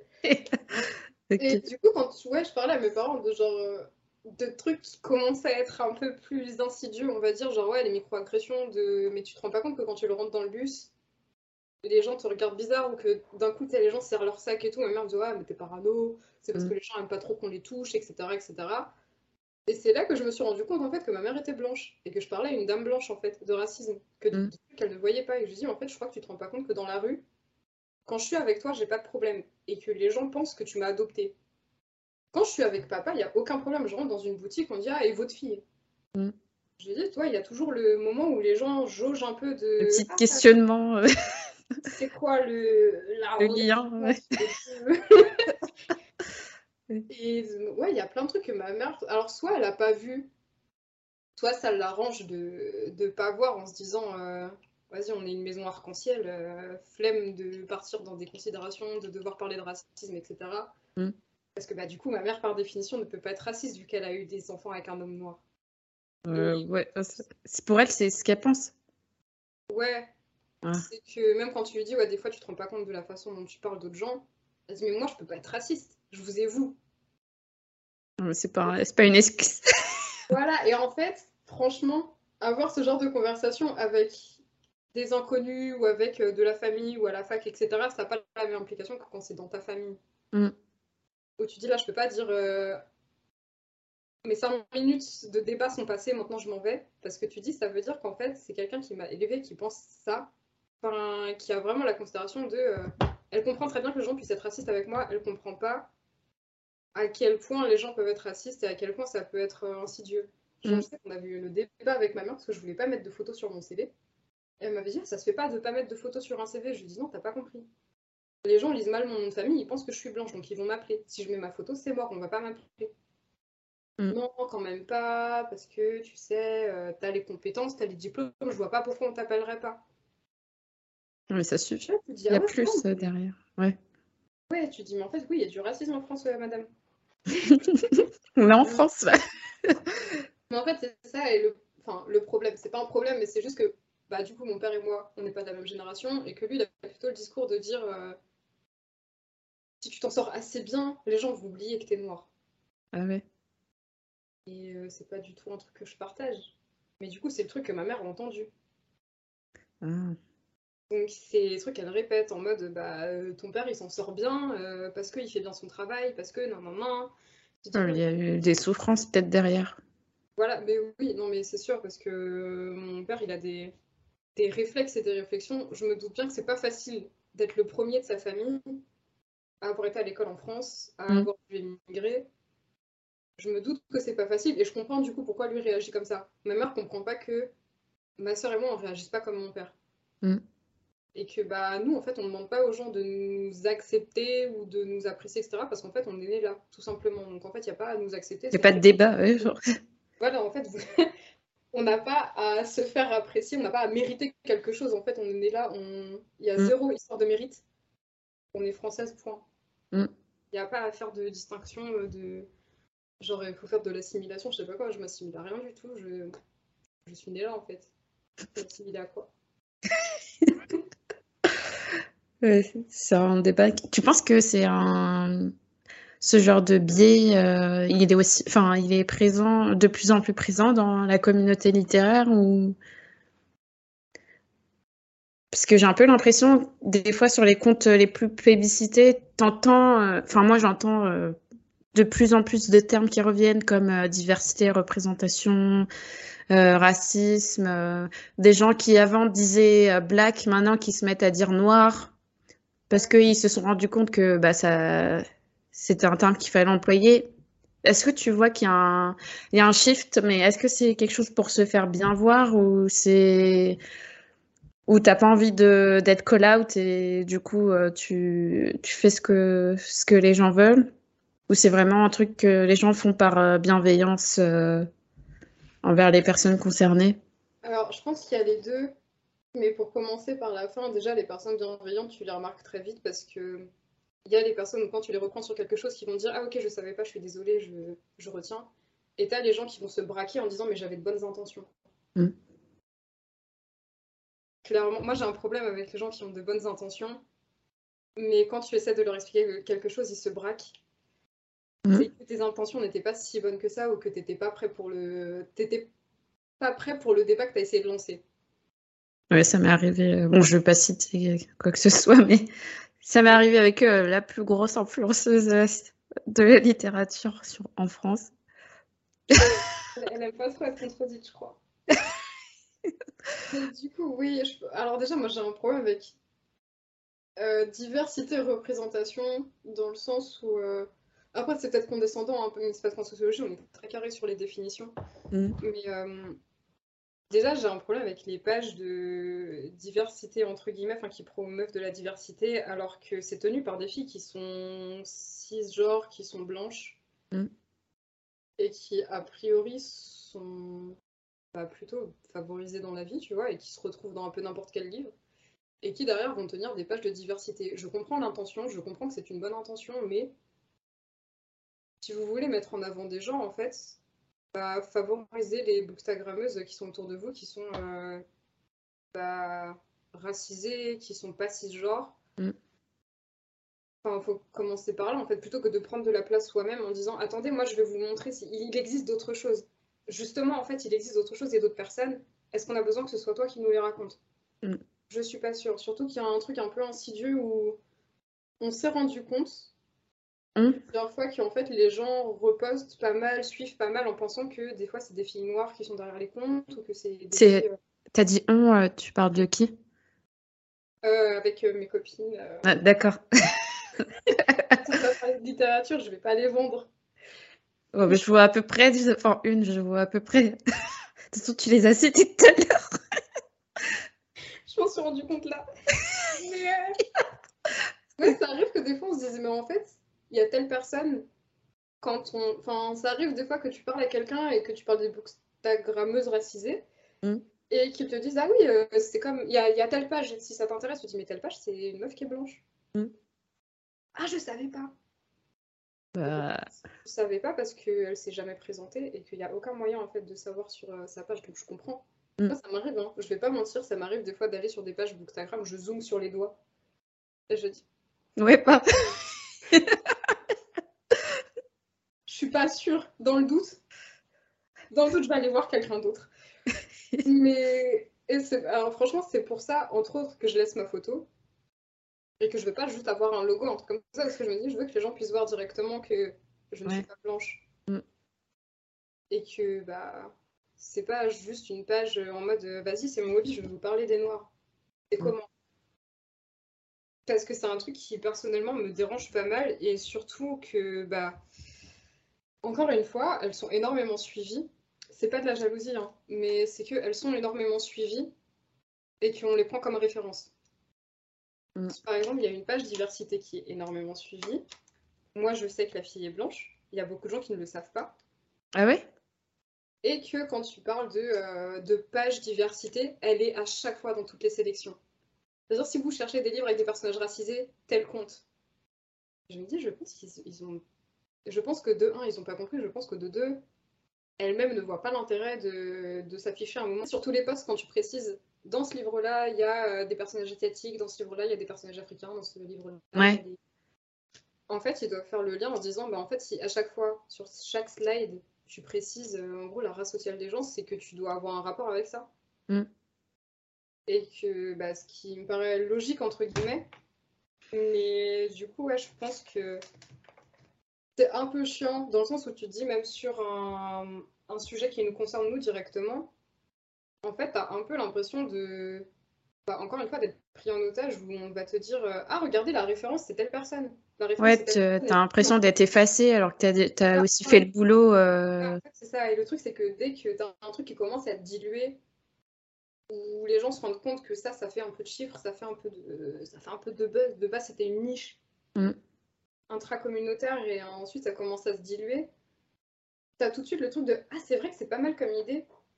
Je vais m'en emparer, mais que bah du coup les gens ont encore dans l'idée que bah ouais l'idée première c'était que c'était un truc intracommunautaire fait par nous pour nous. Mm. Et que bah maintenant en fait c'est en, c'est en train de se diffuser et que c'est repris par des gens qui sont plus du tout dans la communauté dans laquelle ils parlent. mm. Et que bah du coup déjà il y a le risque qu'ils en parlent mal. Il y a le risque aussi quand c'est des collectifs que ça se passe mal à l'intérieur même du collectif. On va pas parler de. On va pas parler en détail. Mais Je vois de qui tu parles. mais aujourd'hui, c'était une mauvaise idée, je fais pas de collectif avec n'importe qui. Ouais, moi aussi, à un moment, je crois que je voulais y participer. Mais je crois que j'ai envoyé ma candidature pour euh, la voix des machins, et euh, mais j'avais pas été prise. euh. Je crois que c'est. J'avais regardé les. Il y avait pendant un moment dans les stories à la une, il y avait l'équipe. Ouais, c'est vrai que c'était. Et puis, c'est pas celle que tu voyais le plus mise en avant non plus. euh. Non, non, non, mais du coup, je m'étais dit, ouais, il y a quand même très peu de diversité pour une page diversité. Moi, je, je reste. Tu fuis. Ça, je te dis, ouais, c'est pas le genre de diversité que j'ai envie de voir, genre, les deux meufs token noires. C'est Ça, je m'étais- ouais, c'est hantise. Qu'un jour, on me dise, non, non, mais en fait, euh, je suis pas raciste parce que Ah ouais, qu'on te serve il y d'exemple. a Marine dans le projet. C'est ça. Oubliez-moi. Oubliez-moi, je sors du projet, c'est bon.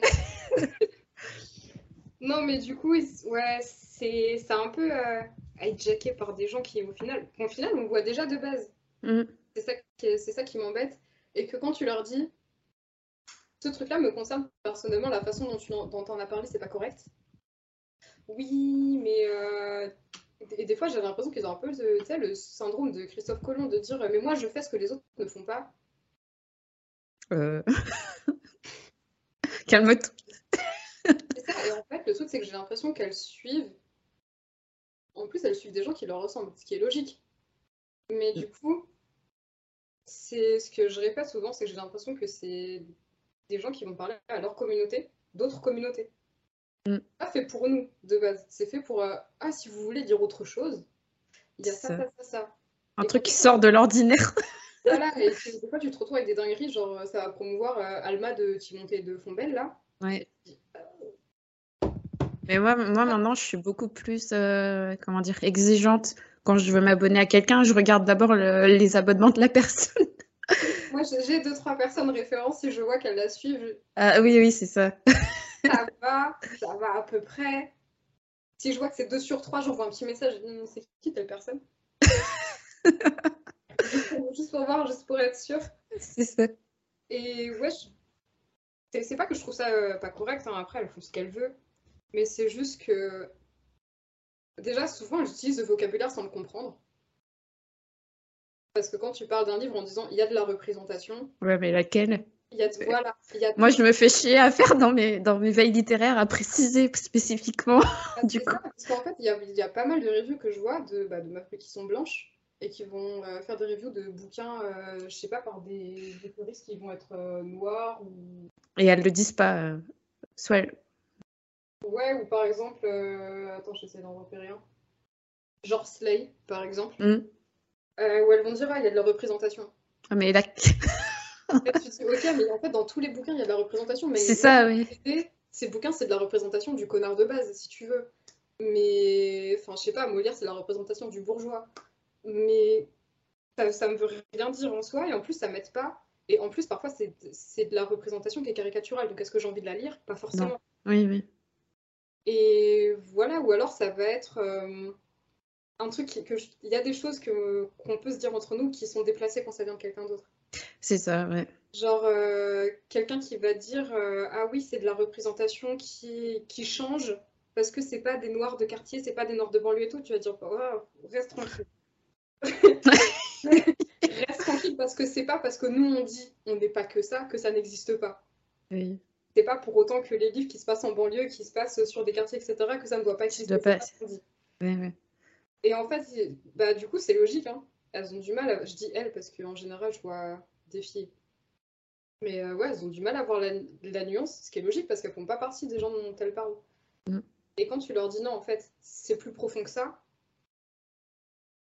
Mais Ouais, tout de suite, euh, Zobrac. euh, pas compte, j'essaye de faire ça pour vous. Euh, Il y a des gens qui font pire que ça, pourquoi vous venez m'attaquer moi? Tu vas déjà, c'est une attaque. C'est ça, ouais. On n'est pas dans un combat. En fait, c'est ça. Et tout de suite, en fait, t'as le shift, tu retombes dans un travers de euh, vous m'attaquez, vous m'arrêtez. Ouais, t'es diabolisé euh, tout de suite, alors que. Voilà, et je pense que, à mon avis, je me fais aussi moins emmerder que les autres filles. Déjà parce que je suis pas musulmane, parce qu'on va pas se mentir. Je pense que les gens se permettent beaucoup de choses Mm. avec euh, certaines de mes copines parce qu'elles sont musulmanes et qu'elles en parlent et qu'elles l'affichent. Et aussi, euh, déjà, moi, la moitié des trucs, je réponds pas. Enfin, déjà, tu commences par mal me parler, je vais même pas répondre, je vais supprimer. Et je vais Ouais, moi, je supprime direct.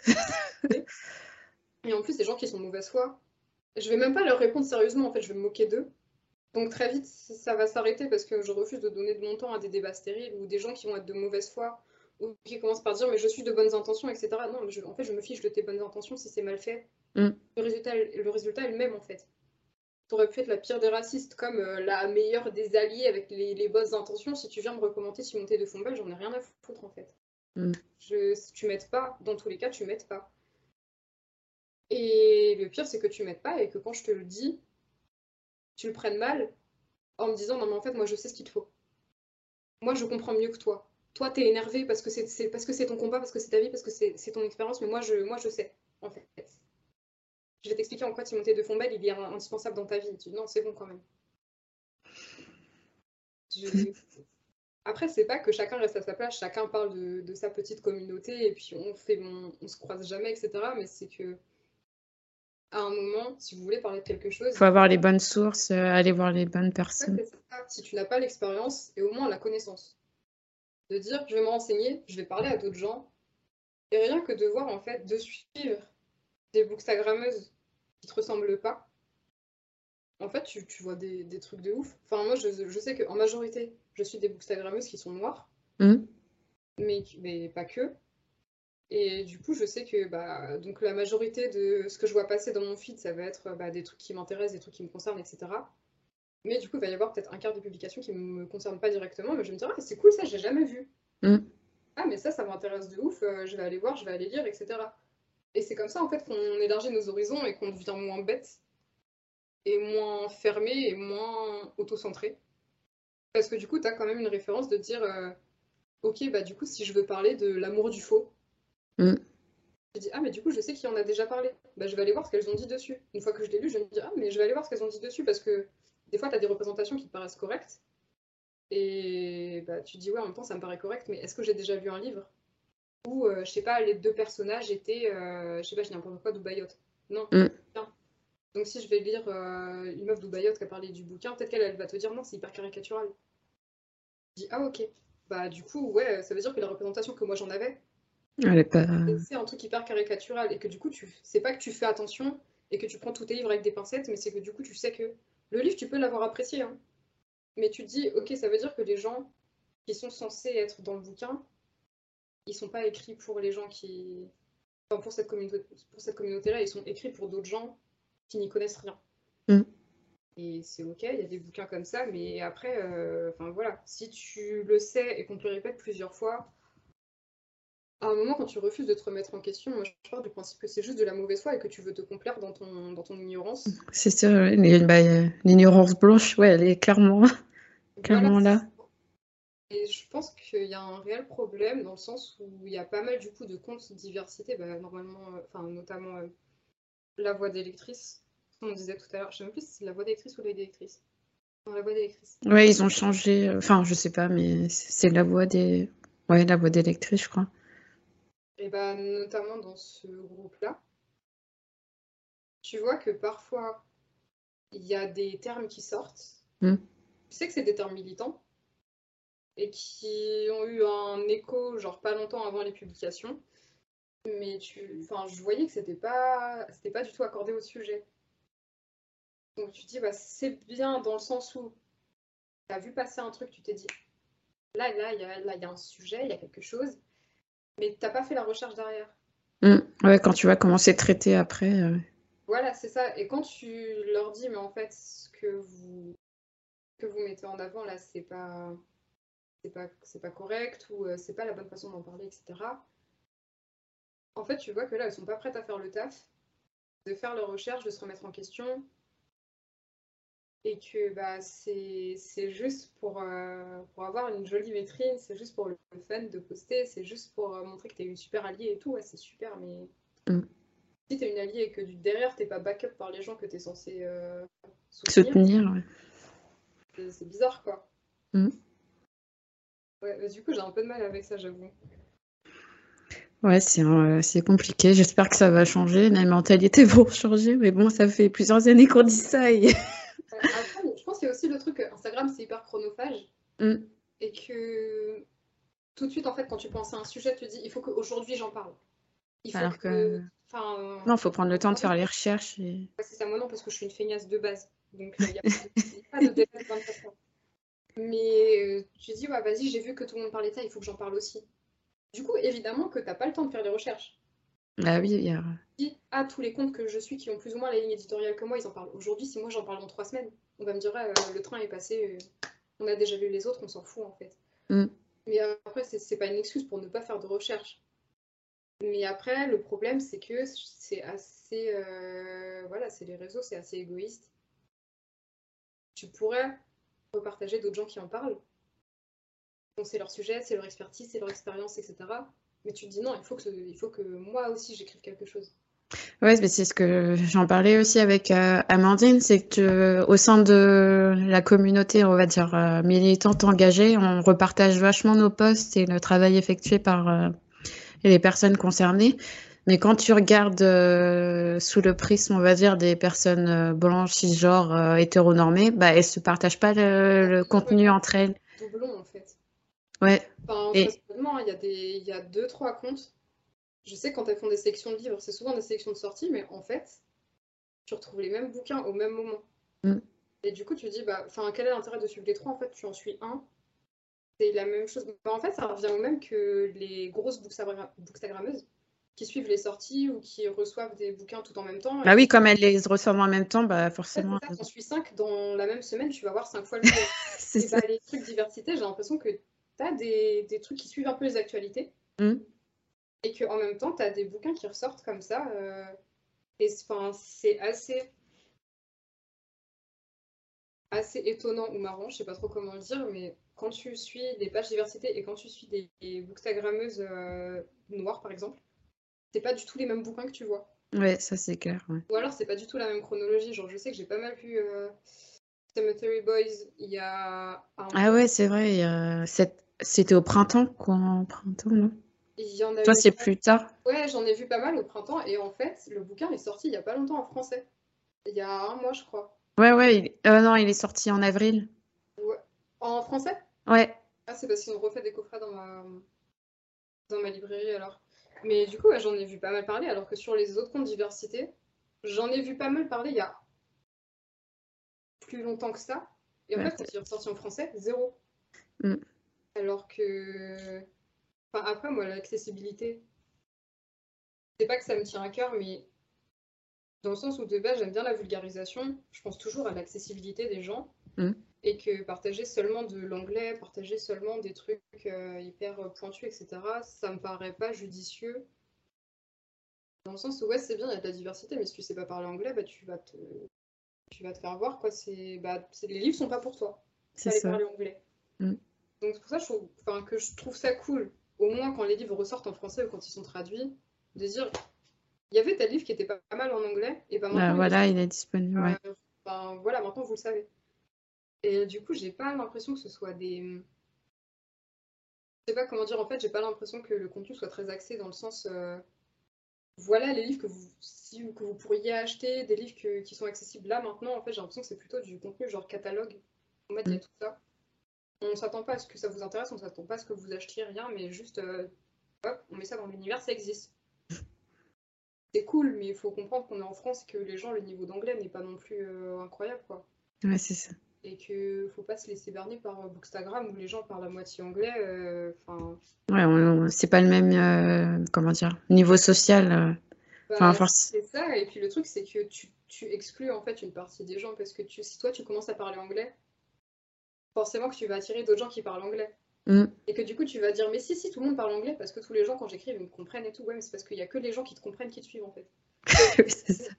Donc euh, c'est un peu un biais de tu attires quel genre de personne en sachant qu'il y en a d'autres en fait. Et que tu peux pas juste dire euh, Mm. ah voilà, il y a tel bouquin, euh, bon courage. Bon courage pour le trouver, il faut le commander aux États-Unis, il y a les frais de douane. et je vais, je vais pas vous dire, je vais juste vous dire le bouquin est super bien. Mm. Après c'est cool, hein, ça fait des jolies bibliothèques, mais euh, Ouais, faut aller plus loin que ça, quoi. bah, c'est ça en fait, c'est pas, vraiment des recommandations de lecture pour moi, c'est des recommandations de d'objets au final. C'est vraiment genre, il y a tel livre qui est disponible, il est sorti, il y a de la représentation. Bon courage pour savoir laquelle. Moi, je le mets en général. euh, Enfin, je fais des articles sur euh, les sorties françaises et anglaises, mais euh, j'essaye de spécifier de toute façon tous les avertissements de contenu, la représentation euh, pour tous les livres. Bon, c'est c'est 20 heures euh, à 30 heures de travail, mais Ouais, c'est pas grave. j'essaie de faire un effort en me disant, si je fais des sélections, il faut que j'ai une majorité de livres en français parce que sinon c'est... Je, je vois pas l'intérêt en fait. Ouais, ouais. Des fois, je, je vois des sélections où tous les livres sont en anglais, je me dis, oh. même si je peux les trouver sur internet, même s'ils sont peut-être sur Scribd et tout, je me dis, ouais, ça veut dire que là, je peux pas sortir, aller à Cultura trouver le bouquin, quoi. Mm. Chiant. Ouais. Mais après, il y a, il y a de plus en plus de traductions là. euh. Ouais, c'est souvent, enfin, c'est souvent perçu aussi comme euh, négatif parce que tu te dis, euh, bah, où sont les, les auteuristes euh, francophones qui écrivent avec de la, représentation, quelle qu'elle soit, mais. Ça, c'est difficile aussi. Parce qu'en soi, moi, je me suis beaucoup aux couvertures dans les, dans les librairies. Alors, j'ai une librairie indépendante dans la ville où je suis, là, où clairement, c'est. T'as la Pléiade, t'as euh, du Bernard-Henri Lévy toute l'année, mais. Ah oui. pas des trucs qui m'intéressent euh, énormément, quoi. Genre, j'ai cherché Aya Sissoko, il n'y avait pas, alors qu'elle a quand même sorti trois bouquins, quoi. Mm. Euh, du coup, bah, Cultura, hein. je donne mon argent aux géants de. Mais du coup, je me fie pas mal aux couvertures. Et c'est pas facile de trouver des versions, euh, bah ouais, comme tu dis, d'auteurs euh, francophones. Ouais, parce que toi, c'est pas dit, c'est pas mis explicitement sur la couverture. Dans le résumé, il n'y a aucun indice qui te laisse penser à, à ce qu'il y a un personnage racisé. Ou...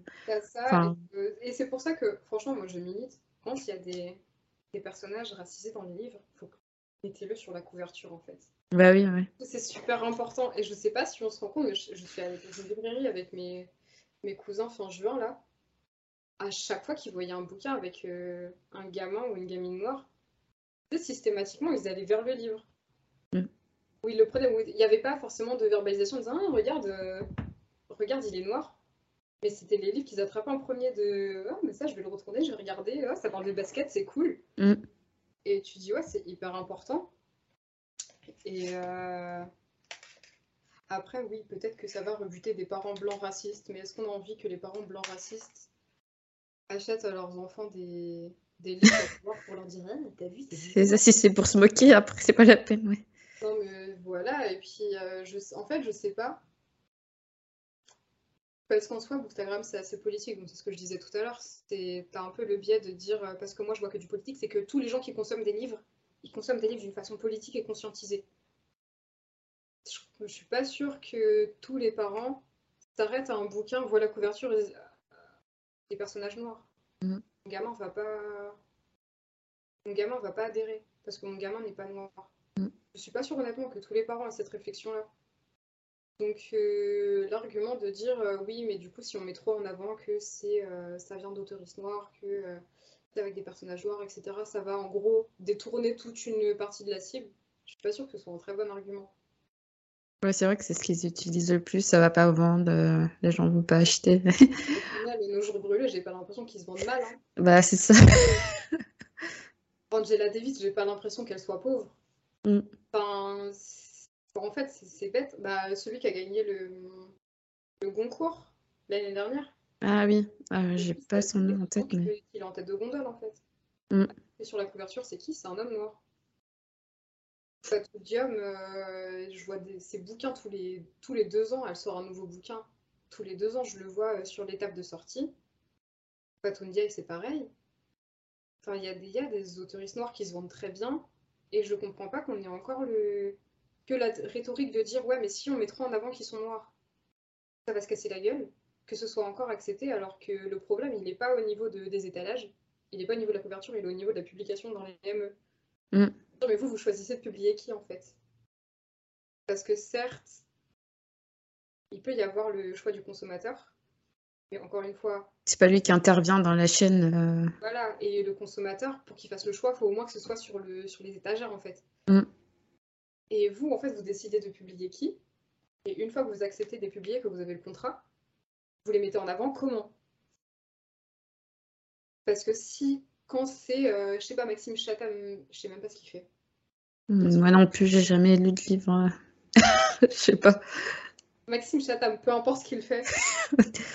si on dit, euh, je sais pas, euh, ah, un roman d'horreur incroyable, je dis, ok, c'est un roman d'horreur.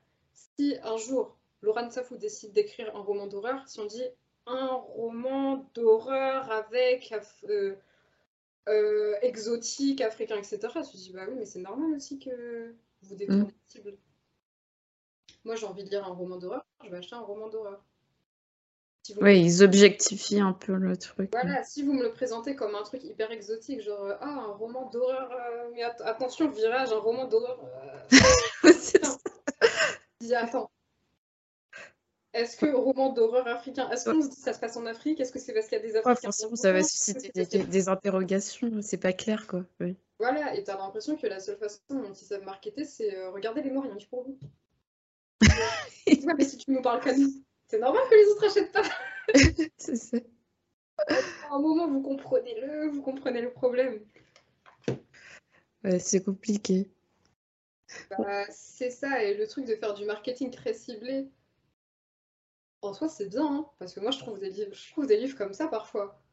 Mais quand tu veux, enfin, le problème, en fait, c'est la dichotomie entre les ME qui se disent universalistes, on voit pas les couleurs, on traite tous les bouquins de la même façon, et que derrière, le marketing de ces livres-là, il va être hyper euh, essentialiste, euh, ça va être euh, un magnifique roman sur l'intégration, et tu vas chercher l'auteur, tu te dis, mais en fait, il est né en France.